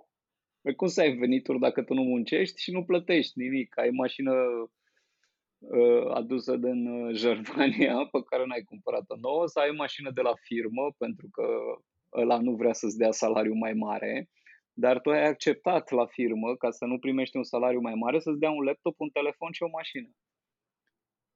Câți oameni au făcut gestul ăsta? Nu știu. Știi? Nu știu. Că eu am mai fost pe la firme de astea și tot vreau, vreau câte unul să-mi dea telefon de firmă. Zic, bă, pentru ce am telefonul meu? Dăm bani, lasă, dăm bani și mi-l plătesc eu telefonul, vorbesc eu cât uh, trebuie. Păi da, da, dacă trebuie să te sun, dacă trebuie să mă suni, o să mă suni, mă găsești la birou. Nu trebuie să mă sun când eu sunt plecat acasă, că eu nu am nicio problemă, că dacă sunt acasă nu sunt angajatul tău, ce n-ai înțeles? E simplu. Și Aha. cu mașina, iarăși, e aceeași chestie. Ce să-mi dai mașină? Am mașină, mă, nu-mi trebuie mie mașina ta de firmă. Eu am mașina mea. Corect. dă mai mulți bani și îmi cumpăr eu benzină de banii aia. Sau îi beau, treaba mea, ce-ți pasă? ce te interesează ce fac eu cu banii? Îmi dăm mai mulți bani. Zice, am salariu mic. Păi ai salariu mic, că asta e. Ai luat mașină, că mașina nu poate să o... Bine, poate, că până la urmă mai toți își folosesc uh, mașina de serviciu uh, abuziv mai mult sau nu. Că în momentul Mm. în care le dă mașina de serviciu și, le, și plătește benzina din ea, atunci dă-i tată, fă tot ce se poate cu mașina, dacă se poate să urci și scările cu mașina. Că de ce nu, știi? A, nu, eu știu că o folosește în interes personal și că își bagă picioarele în ea și alte faze de genul ăsta. Nu asta mă interesează. Eu spun că din punct de vedere al uh, angajatorului, cheltuiala e mai, mai, mai mică, știi? Că Mhm. salariul poate să le dea sau să le întârzie. Așa zice, băi, am dat mașină. Nu trebuie să-i dau atâția bani, că i-am dat mașină să nu mai comenteze fraierul. Corect. Corect. Și nu mai comentez. Dacă ți-a dat mașină, dacă ți-a dat telefon de la firmă, dacă ți-a dat alea, ți-a dat alea și după aia zice, auleu, păi mi-a dat boierul și căruță și ălea și ălea. Păi să trăiască boierul mâncați așa. Păi nu. Păi să trăiască. Păi, da. Și după aia, când, după aia se plânge, zice, bă, că n-am salariu mare. Păi cere Da. Băi, ok. Hai să le zicem și niște chestii optimiste, pozitive oamenilor. Totuși, știi cum e, suntem în această criză, Seldon. Ce Nu este facem? nicio Ce criză, speranțe Seldon, le Magi. putem da? A? Singura, singura soluție pentru scăpare din uh, marasmul tristeței în care ne suntem înconjurați e să uh, fim un pic mai atenți la ce se întâmplă în jur și odată cu atenția ne vin și alte puteri ieșite din comun. Dar Dar în principiu atenția știi că respectivă, atenția respectivă în momentul ăsta le este a, practic le este subminată de absolut orice interacțiune. Că este online, că este în lumea reală, toată lumea spamează, știi? Toată lumea... Acum ar trebui să băgăm o voce de aia de radio. Salut! Sunteți aici și ascultați cel mai bun podcast. Da, nu, deci Tot nu nu e- asculta radio, podcasturi sau nu știu ce, și dacă asculți câte o chestie asta sau vezi câte o informație de asta care te distrează, uh, te ieși și te apuci și o citești acolo, până la capăt, să vezi. Ce pot afla din această informație? Uite, dog, uite, eu am o carte, acum mi-a dat două cărți un amic. Unul Mhm. este o dogmatică laică, credința creștin-ortodoxă a lui Anastasios Frangopoulos. Frangopoulos. Frangopoulos, altul este parabola Evangheliei protoiereu Vladimir Hulap, care este șeful, uh, prorector Academiei Teologice Ortodoxe din San Petersburg și șeful catedrei discipline bisericești practice. Deci un uh, doctor din, uh, din Sankt Petersburg și mai am Alexandru Crețianu, asta mi-am cumpărat eu, ocazia pierdută, care Mhm. este, a fost uh, diplomat de carieră și a pregătit operațiunea Cairo, vizând retragerea României din AXA. A orchestrat cu avizul general guvernului Antonescu emigrarea evreilor spre Palestina. Aha. Deci am aici de chestii de astea de citit grele. Și vestea optimistă este că dacă mă vindec de lene, eu am deja două edituri cu care mă trag, uh, adică mă trag ele de mâne, că bă, nu scrii și tu ceva? Nimic o să scriu. Promiți, promiți? Hai, te rog. Băi, uh, și eu acum mă uitam peste ce volum am pe masă. Am un, un volum mișto. Ravenna, capitala Imperiului. E un tratat de ăsta scris de o tanti care a studiat la Cambridge și King's College și alte părți. Și... Deci, fii atent aici ca, ca înlocuitor, că am și zis că s-a scumpit, uh, s-au scumpit dilema rău de tot, cu o dilema și un pachet de țigări 30 de lei. Așa. Deci pe, pe budă, în loc să stau cu telefonul, mi-am pus pe un ăla de prosoape, tot timpul am un număr de dilema și atunci dimineața, în loc să citesc internetul, să mă enervez că ce mai este criză seldom în România, care nu care s-au înțeles, mă duc și citesc uh, chestii de la editorialul lui Pleșu de acum 20 de ani, că el nu a mai scris nimic nou. A, deci ăștia tot Republică ce a mai scris Pleșu mai de mult. El își tot Republica, nu știu. Dar ideea e că Păi, nu. Un Nu pic zic că nu-i trist așa. fain, uh, nu-i faină mă media socială, că e faină, că te mai vezi cu unul cu altul, te mai saluți, te mai nu știu ce, dar În principiu, cred că presa nu trebuie citită pentru că nu se adresează oamenilor ca noi. Băi, Adică e nu drept. cred, nu cred că, Mm. nu cred că, Așa. nu cred că se adresează nostru, ci altora. Și la fel și televiziunea de știri nu am impresia, nu, nu știu dacă așa și poți să-ți ocupi timpul cu astea. Îmi notasem aici că vreau să merg down the rabbit hole pentru al 13-lea războinic. Știi? Este un film Mm. făcut de Ian McTiernan. Ian McTiernan toată lumea îl știe. Dacă nu-l știi, îl știi. Stai că spun exact ce filme a făcut. uh, Ok. McTiernan. Uh, În primul rând Die Hard. John McTiernan. Ok. A, ok. Deci, în primul rând, uh, Die Hard, după aia, Pred- uh, mă rog, în primul rând Predator, după aia Die Hard uh, și după aia Last Action Hero și de-astea. Știi, genul ăla de om. Mhm, mhm, mhm. Hunt for Le- uh, Red October, Red October uh, și October. uh, Red October, da. Și Basic, un film din 2003 super fain, dacă îl găsiți pe undeva pe ăstea, e cu John Travolta. Super fain. Al 13-lea războinic, film făcut de ăsta cu Antonio Banderas, cu nu știu ce, despre un uh, emisar uh, arab uh, care se duce să afle, este pedepsit că face el nu știu ce scamatorie pe la curte și e trimis uh, și ajunge să discute cu niște vikingi de pe în zona Ucrainei de azi, știi? Mhm. Că ea, bă, bă, Ucraina și Rusia și nu știu ce, sunt de fapt brăcate vikinge, că ele de aia sunt ăia blonzi, de aia majoritatea moldovenilor sunt blonzi uh, și bă, ăștia, restul românilor sunt un pic mai întunecați la față, că noi suntem mai mediteraneani, mediteraneani greci, ăia zi, Imperiul Roman. Mhm. Și ăla se duce acolo și povestea e cu ăștia, cei 12, bă, vine o prăjitoare și spune că e nu știu ce sat atacat de o creatură imaginară și o vor învinge doar dacă se duc 13 războinici din care unul trebuie să nu fie de-al lor și îl iau pe prințul ăsta arab. Și împreună au o aventură pe acolo. Și filmul e interesant, al 13-lea războinic, e simpatic. Cartea e scrisă de Michael Crichton.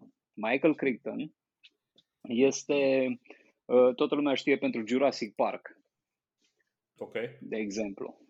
Uh, bă, Poți să vezi, Jurassic Park, cartea e mai un pic, un picuț mai, mai bună decât filmul, mai, mai puțin comercială și mai interesantă, dar el a scris, de exemplu, de Andromeda Stain, care este unul din cele mai bune filme science fiction.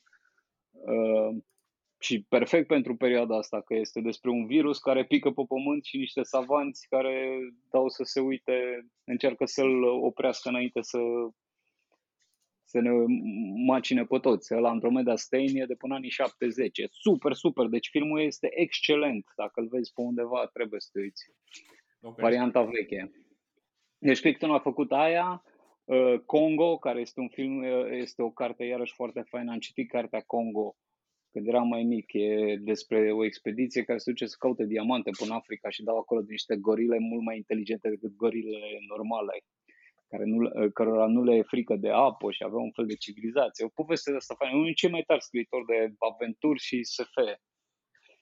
Mai puțin uh, băgat în gașcă cu toți aia care sunt clasici, dar e foarte bun. Mhm. Și zic, nu, uite, ăsta e rabbit hole-ul pe care mă duc. Mă duc, caut Crichton, caut Tiernan, caut ălea, caut ălea, ălea. E, e o chestie mult mai interesantă decât șomerul ăla cu 370 de euro pe lună, care acum e șeful țării și are criză de isterie că nu poate să fure el cu primarii lui încă două săptămâni până când intră toată țara în faliment pentru că suntem îndatorați până în gât și s-au dublat prețurile. Știi? Mhm.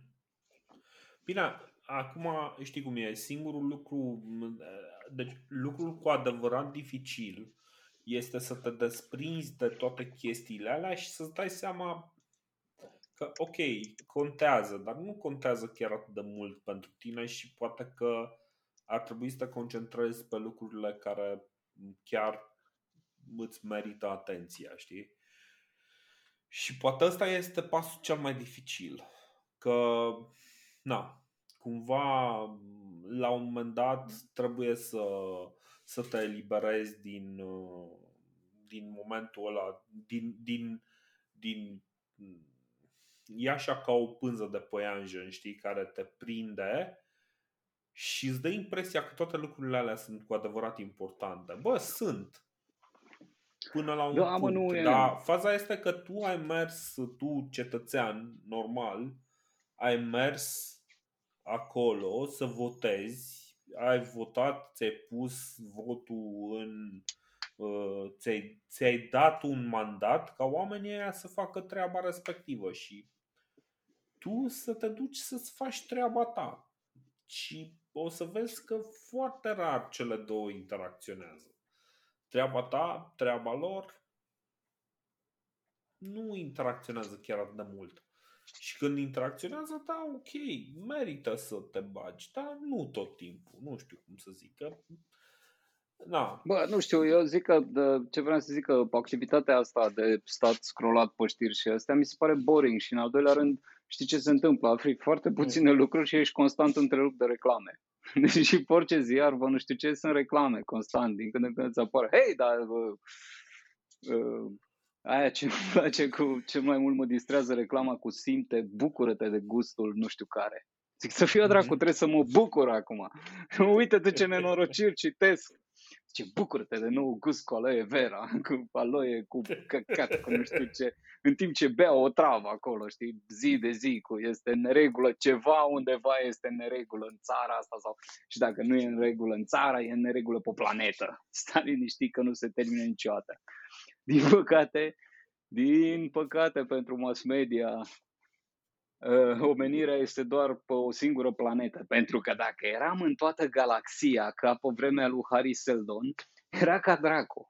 Cam citeai la știri în continuu despre nenorociri, pe Trantor, dar știi ce s-a întâmplat pe Anacreon, da pe Terminus, dar ne vin știrile în continuu. Uh. da, băi, Am fost pe Sagitarea și pe lumea, lumea lui Bael. Și pe lumea lui Bale, aoleu ce nenorocire că să ia cu barbă și nu știu ce și acum au decis că femeile nu mai au voie să poarte, să conducă nave spațiale. Uh, ce nenorociți sunt aia, știi? Că trebuie să te enervezi pe ceva. Băi, s-a E, găsit, da, nu, s-a dar pe găsit. altă planetă au decis că fătut un cur e obligatoriu, știi? Nu e ca aici că poți să alegi tu ce sex ai. Nu, toți trebuie să alegem să fie. Și acolo, deci ăia sunt super marxiști, sunt super grele, deci mult. Și toate astea întrerupte de publicitate, știi? Ai încercat, ți-ai luat în rate nou credidam, nou căcat, ți-ai luat nou card de credit, ce faci, ești nervos? Da, du-te la cumpărături, ia-ți un suc, gustă niște suc, ia o bere, pune-te în cap, fă-te muci, ești praf. Ești stresat, e o viață de căcat, ești, ești la un spectacol frumos, uite, îl avem pe DJ Retard acum, o să spune același beat șase ore în continuu, Amin Van Buren, mâncați-aș șpula, știi? Tu îți dai seama, cea mai tristă creatură este ăla care se duce la Amin Van Buren și vrea să audă muzica tare cu bașii ăia ca să nu-și mai audă gândurile. De frică și de spaimă, ca după aia când iese să fie frică să vorbească cu gunoierul. Am și eu niște cutii de la Ikea, pune-le și pe astea acolo. Și bă, ăia zice, zice, salut, sunt Amin Van Buren, am venit și iubesc România. Coaie, dă și mie 100 de mii de euro să spun bum, bum, bum, bum, bum, să vezi cât iubesc și eu. Și România, și Canada, și ce țară ești tu, mă doare în cur. La banii ăia vin trei zile, fu două proaste pe aici care sunt, uh, se ard cu marele bă, punător de muzică, căcat. Le-am dat muzică atât de tare că pleacă ea chiaune, a doua zi se duc și și iau noul Nescafe cu 3 într-unul ca să fie treji la muncă. Cu telefonul, Băi. cu ecran uh, full option, cu cameră de 700 de megapixel, că poți să pozezi și pe robotul de pe Marte în timp ce îi se strică roata. Yes, ți-ai luat nou telefon, ajută-le mă că să reclam la telefon că poți să faci zoom de nu știu cât și poți să pozezi peste 500 de locuri de tare. Câte poze poți să faci cu telefonul?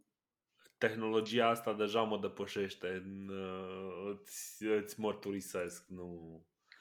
Deci cu noul Uh. telefon poți să faci toate pozele din lume. Avem spațiu, pixel, servere, ia mă gratis, pozează toată planeta, fotografiază-o centimetru cu centimetru, tot.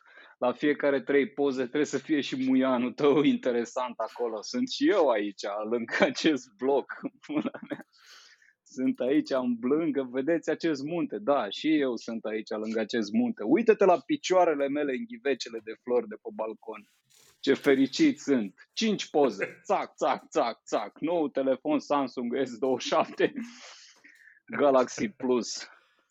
Am Exact. folosit tehnologie care nu este pe telescopul Hubble ca să-ți pozezi tu cracii pe plajă.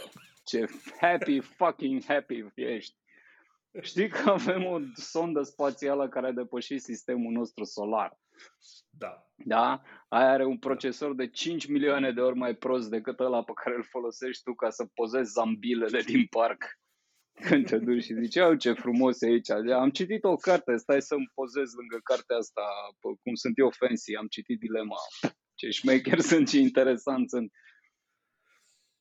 Păi da, mă, dar mă, știi cum e? Poate următoarea sondă pe care o vom trimite în afara spațiului uh, sistemului solar o să fie uh, cu procesorul ăsta. Nu o să trimite, mă, pentru că toate astea, toate presa și toate presa întreruptă de reclame ni le-a dat pe oameni ca Rogozanu și pe Vasile Ernu și mai știu eu ce alți striși de ăștia. Și pe retardatul ăla de Istodor ca să ne spună, dar de ce cheltuim bani, că sunt atâția oameni care mor de foame și noi trimitem sonde în spațiu, bă? Știi cum e? Două dracu, dar adică cât au costat chestiile alea? Știi cum era bou de Istodor care scria că de ce s-a dus Bezos în spațiu, dar în spațiu trebuie să ducă poeții, nu miliardarii, că el nu știe ce spunea Shakespeare despre nu știu ce, du-te bă dracu, mă, că știi tu ce spunea Shakespeare, handicapatule. Eu știu ce spunea Seneca, că nu e cale ușoară de la pământ la stele și asta înseamnă că nu și-o permite orice poet, mă, trebuie bogați. Exact. Seneca a spus asta special, că s-a gândit că la un dat o să scrie Istodor pe digital. Dar Bine, toate Seneca chestiile astea era- ți-am zis. Seneca, Seneca, eh, ca și filozof foarte responsabil, era unul din cei mai bogați oameni. Era genul de om care mergea și îl împrumuta pe împăratul care era în momentul ăla cel mai bogat din lume.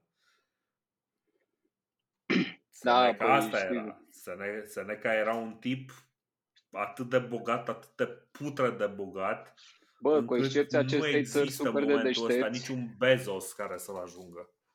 cu, cu excepția ge- țării astea de super deștepți, în general oamenii deștepți care au timp să se gândească sunt oamenii care au bani, pentru că restul stau și muncesc toată ziua să le iasă ochii din cap ca să aibă bani să se apucă. Numai noi avem, am inventat intelectualul ajutător, știi?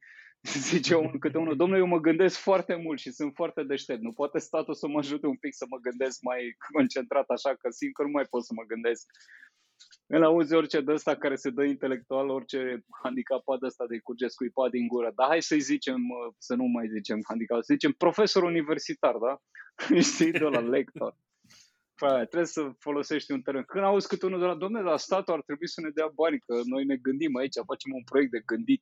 Bă, nu ar trebui, mă, tu te dracu să faci bani, că dacă ești bun la gândit, gândește ceva, scoate bani și nu mai cere bani la ăla. Singura țară, noi și eu, se întreabă toți în Europa, zice, bă, de ce am ajuns în ultimul, de ce suntem la coada clasamentului în materie de cultură, ne bat americanii? Pentru că noi avem de ăștia, am dez- dezvoltat intelectualul care trebuie ajutat cumva, trebuie să facem piste pentru intelectual pe stradă ca să poată să meargă, să nu fie loviți cu coatele de oameni de rând. Și case speciale, să-i ținem cap pe Andrei Pleșu când era în exil, stătea într-o vilă de, de trei camere și sub, nu putea să suporte comunismul, știi? Îl apăsa comunismul cu trei mese pe zi. În timp ce Gheorghe Ursu, știi cum e, ăla, sau nu, inginerul Ursu, nu îl chema Gheorghe. Și ăla a mâncat trei mese pe zi, dar bătaie, știi? Au bătut pe ăla că ăla nu s-a contrazis cu ăsta. Fiecare suferă. Da. Bine, uh, asta mi-amintește că vroiam să mă uit peste un discurs pe care l-a ținut uh, tovarășul șef al Academiei, că a zis că de ziua limbii române va ține o prelegere pe tema statutul limbii române în uh, această perioadă, știi? Băi, Și noi dacă cât, cumva uh, cuvântul statut te dă peste cap, m-a dat și pe mine, e cel mai probabil că cel care i-a făcut discursul ăla vrea să zică ceva de genul statusul, știi? Dar, na, e complicat. Singurul I s-a cuvânt cât de părut cât prea- apropiat e statut. Prea plebeu. Deci, Da. fii atent. Acum eu am mai scris, uite, fac reclamă. Băi, citiți povestea prințului de Gresie, că e acolo. Mai scriu niște capitole până în weekend o termin. Deci, uh, noi câți profesori trebuie să mai alegem să ne dăm seama că ăștia nu trebuie să aibă acces în funcții publice? Că am avut doi președinți profesori și s-au dovedit până acum că nu e, știi, nu e în regulă. Tu vezi când de fiecare dată cu cât ridici un profesor pe o, pe o scară ierarhică mai mare, cu atât devine mai tâmpit? Da, și da, contrazi-mă asta că nu e așa. Toți rectorii, deci Nu. n-am întâlnit un rector de universitate care să nu fie cretin. După aia, care să nu fie de nu cretin de ăsta simplu, cum sunt eu și tu și eu, ci cretin de ăla, deci trebuie să faci doctoratul ca să înțelegi cât de prost e. Profesorii care am avut în fruntea țării, amândoi au fost unul imbecil și altul imbecil și așa. Ăla care, profesorul care e în fruntea academiei nu poate să se exprime și spune tâmpenii pe, pe cum respiră, când nu fură pensiile de la academicienii morți, că are, uite, la asta îi merge mintea, și ăla care e rector la Babeș Boliei, a scris la un dat Psihologia poporului român și tot comentează despre car- cartea aia și ăla se dă psiholog și lumea zice, bă, ăla e un psiholog foarte bun și eu zic, să fiu a dracu, cred că oriunde în psihologie lumea stă și se gândește, bă, știi ce, care sunt caracteristice psihologice ale ființei umane? Și printre ele, mă, în, afară, în afară de bă, alea, bă, o deschidere, nu știu ce, așa, unul este și nația, știi? Când te, te întreabă Mhm. unul, te duci la psihiatru, zici, bă, ce te doare? Sufăr de anxietate. Hmm, oare să fie pentru că ești român sau turc sau pentru că căcat? Deci aia este o, o chestie atât de primitivă încât cu greu o poți. Și ăla e rectorul universității. Acum a apărut un top de ăsta cu cele mai bune universități din lume și a scăzut Babeș Boliei după succesul lui David. Daniel David a, a ieșit din primele o mie, știi, Mhm. din lume. I-a depășit ASEU București, să mor eu. Deci ASEU București e pe locul 600, între 600 și 800. E cea mai bine cotată facultate în țară. În timp ce toate alea îmbâxite de profesori și de intelectuali au început să iasă din top. Cred că Pol- Universitatea București nici nu prea există pe un top. Da, bine. în fine, n-aș- dar n-am mai ideea văzut e, top, uh, și asta ce propuneam eu, e că profesorii, la fel ca și preoții, nu trebuie să ocupe funcții publice, trebuie să aibă interdicție. Știi? Băi... Deci da, Andrei nici nu Marga, care era, era deci ăla, actualul ministru educației, e profesor. Deci și omul este profund tâmpit. și ascunde, dipă, și ascunde doctoratul, că l-a furat de pe undeva, evident, ce a făcut el căcaturi de genul ăsta. Deci ăla e profund Da, e tâmpit, clar. ăla n-ar trebui să aibă voie, bă, s- s- n-ar trebui să aibă acces în această funcție. Președintele Academiei este profesor, este profund tâmpit. N-ar trebui să... E suficient să iei discursul, să te uiți, bă, tu nu... Am analizat 10 discursuri ale dumneavoastră, aveți interdicție de a ocupa funcții publice vreme de 7 ani. Ca la pușcărie. N-ai voie să alegi, să fii ales uh, drepturi civile de alea. Băi, da, uite, sprijinim, sprijinim astfel de inițiativă.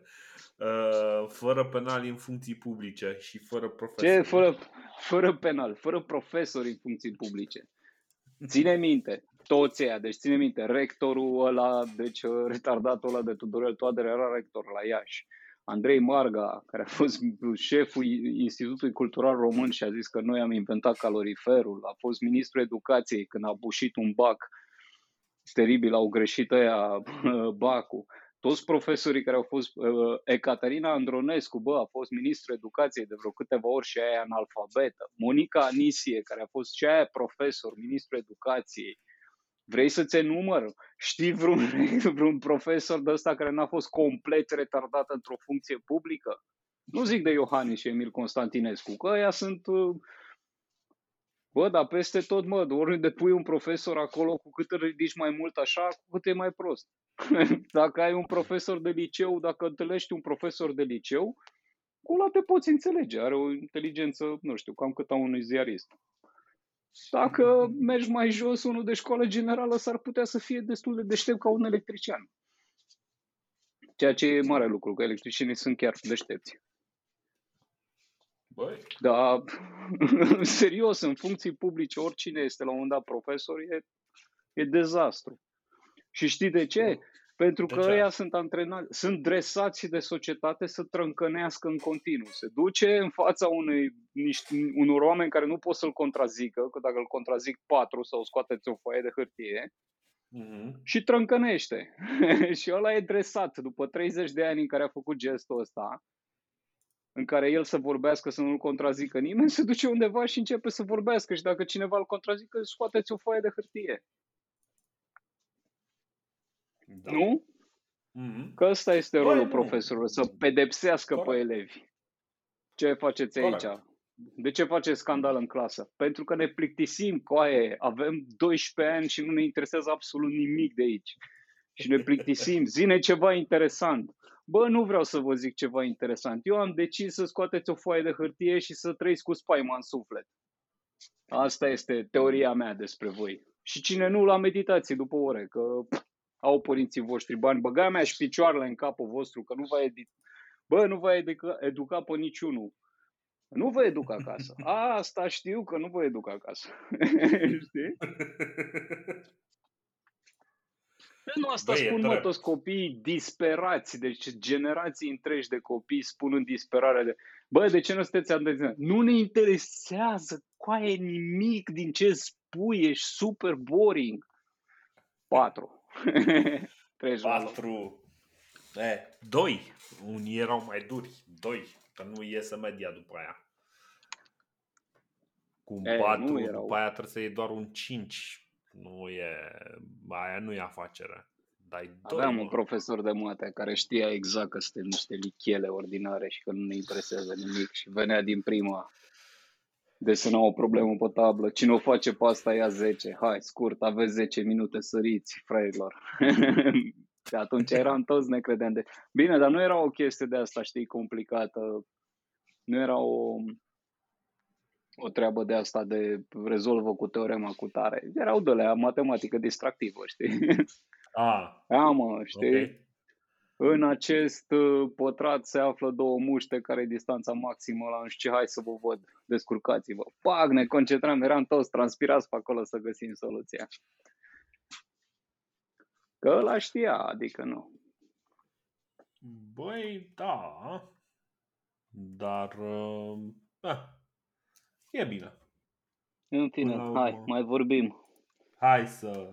Hai să Fiți închidem. optimiști, Băi, puneți, citiți cărți, că n-au reclame în ele. Asta n-au, știți. Bă, unele n-au reclame în ele. Că unele bă, n-au mai și eu. reclame. Deci orice carte citești, nu poți, când o deschizi, nu ți apare aia cu vrei să te abonezi la... Deci, nu e așa că vrei să citești toată viața doar cartea asta. Nu e așa Da. că vrei să te, te trezezi din 5 în 5 minute să-ți aduc aminte că a mai apărut un capitol în cartea asta. Băi, da. Nu te îți place Uh, cartea, dă-ne like pe Facebook. Ești de acord ca bă, în timp ce citești cartea asta să colectăm date despre viața ta? Bun. Așa s-a încheiat momentul uh, Harry Seldon cu acest misterios, această misterioasă previziune a viitorului cărților, cel puțin celor care se vor vinde în România. Ce crezi că d- e foarte departe cartea care dai și primele două pagini o să fie o reclamă? Nu sunt foarte departe chestiile astea. Nu sunt, Uh. dar nu o să le cumpăr. Și așa nu cumpără lumea cărți atât de multe. Vreau să zic că Da. bă, Michael Crichton a scris și Westworld, printre altele, și a regizat Ah. Westworld. Ok, ok. Ăla originalul, nu ăla care s-a prostit după sezonul 1, de nu mai vorbește nimeni, știi, că sezonul 1 a fost ok, sezonul 2 au zis, știi ce ar trebui să facem? Strong female characters. Bun, nimeni nu mai știe ce s-a întâmplat în la Nobody Cares. Ok. No, bun. Băi, uh, da, așa cum a apărut acest episod, uh, va dispărea în neant. Mulțumim că ne-ați ascultat. Suntem noi, uh, profeții de serviciu, Dorin Lazar și Ovidiu Eftimie alături de mine. Ne auzim dacă ne auzim, dacă nu ne auzim, nu ne auzim. Asta este. Ceau! Ciao.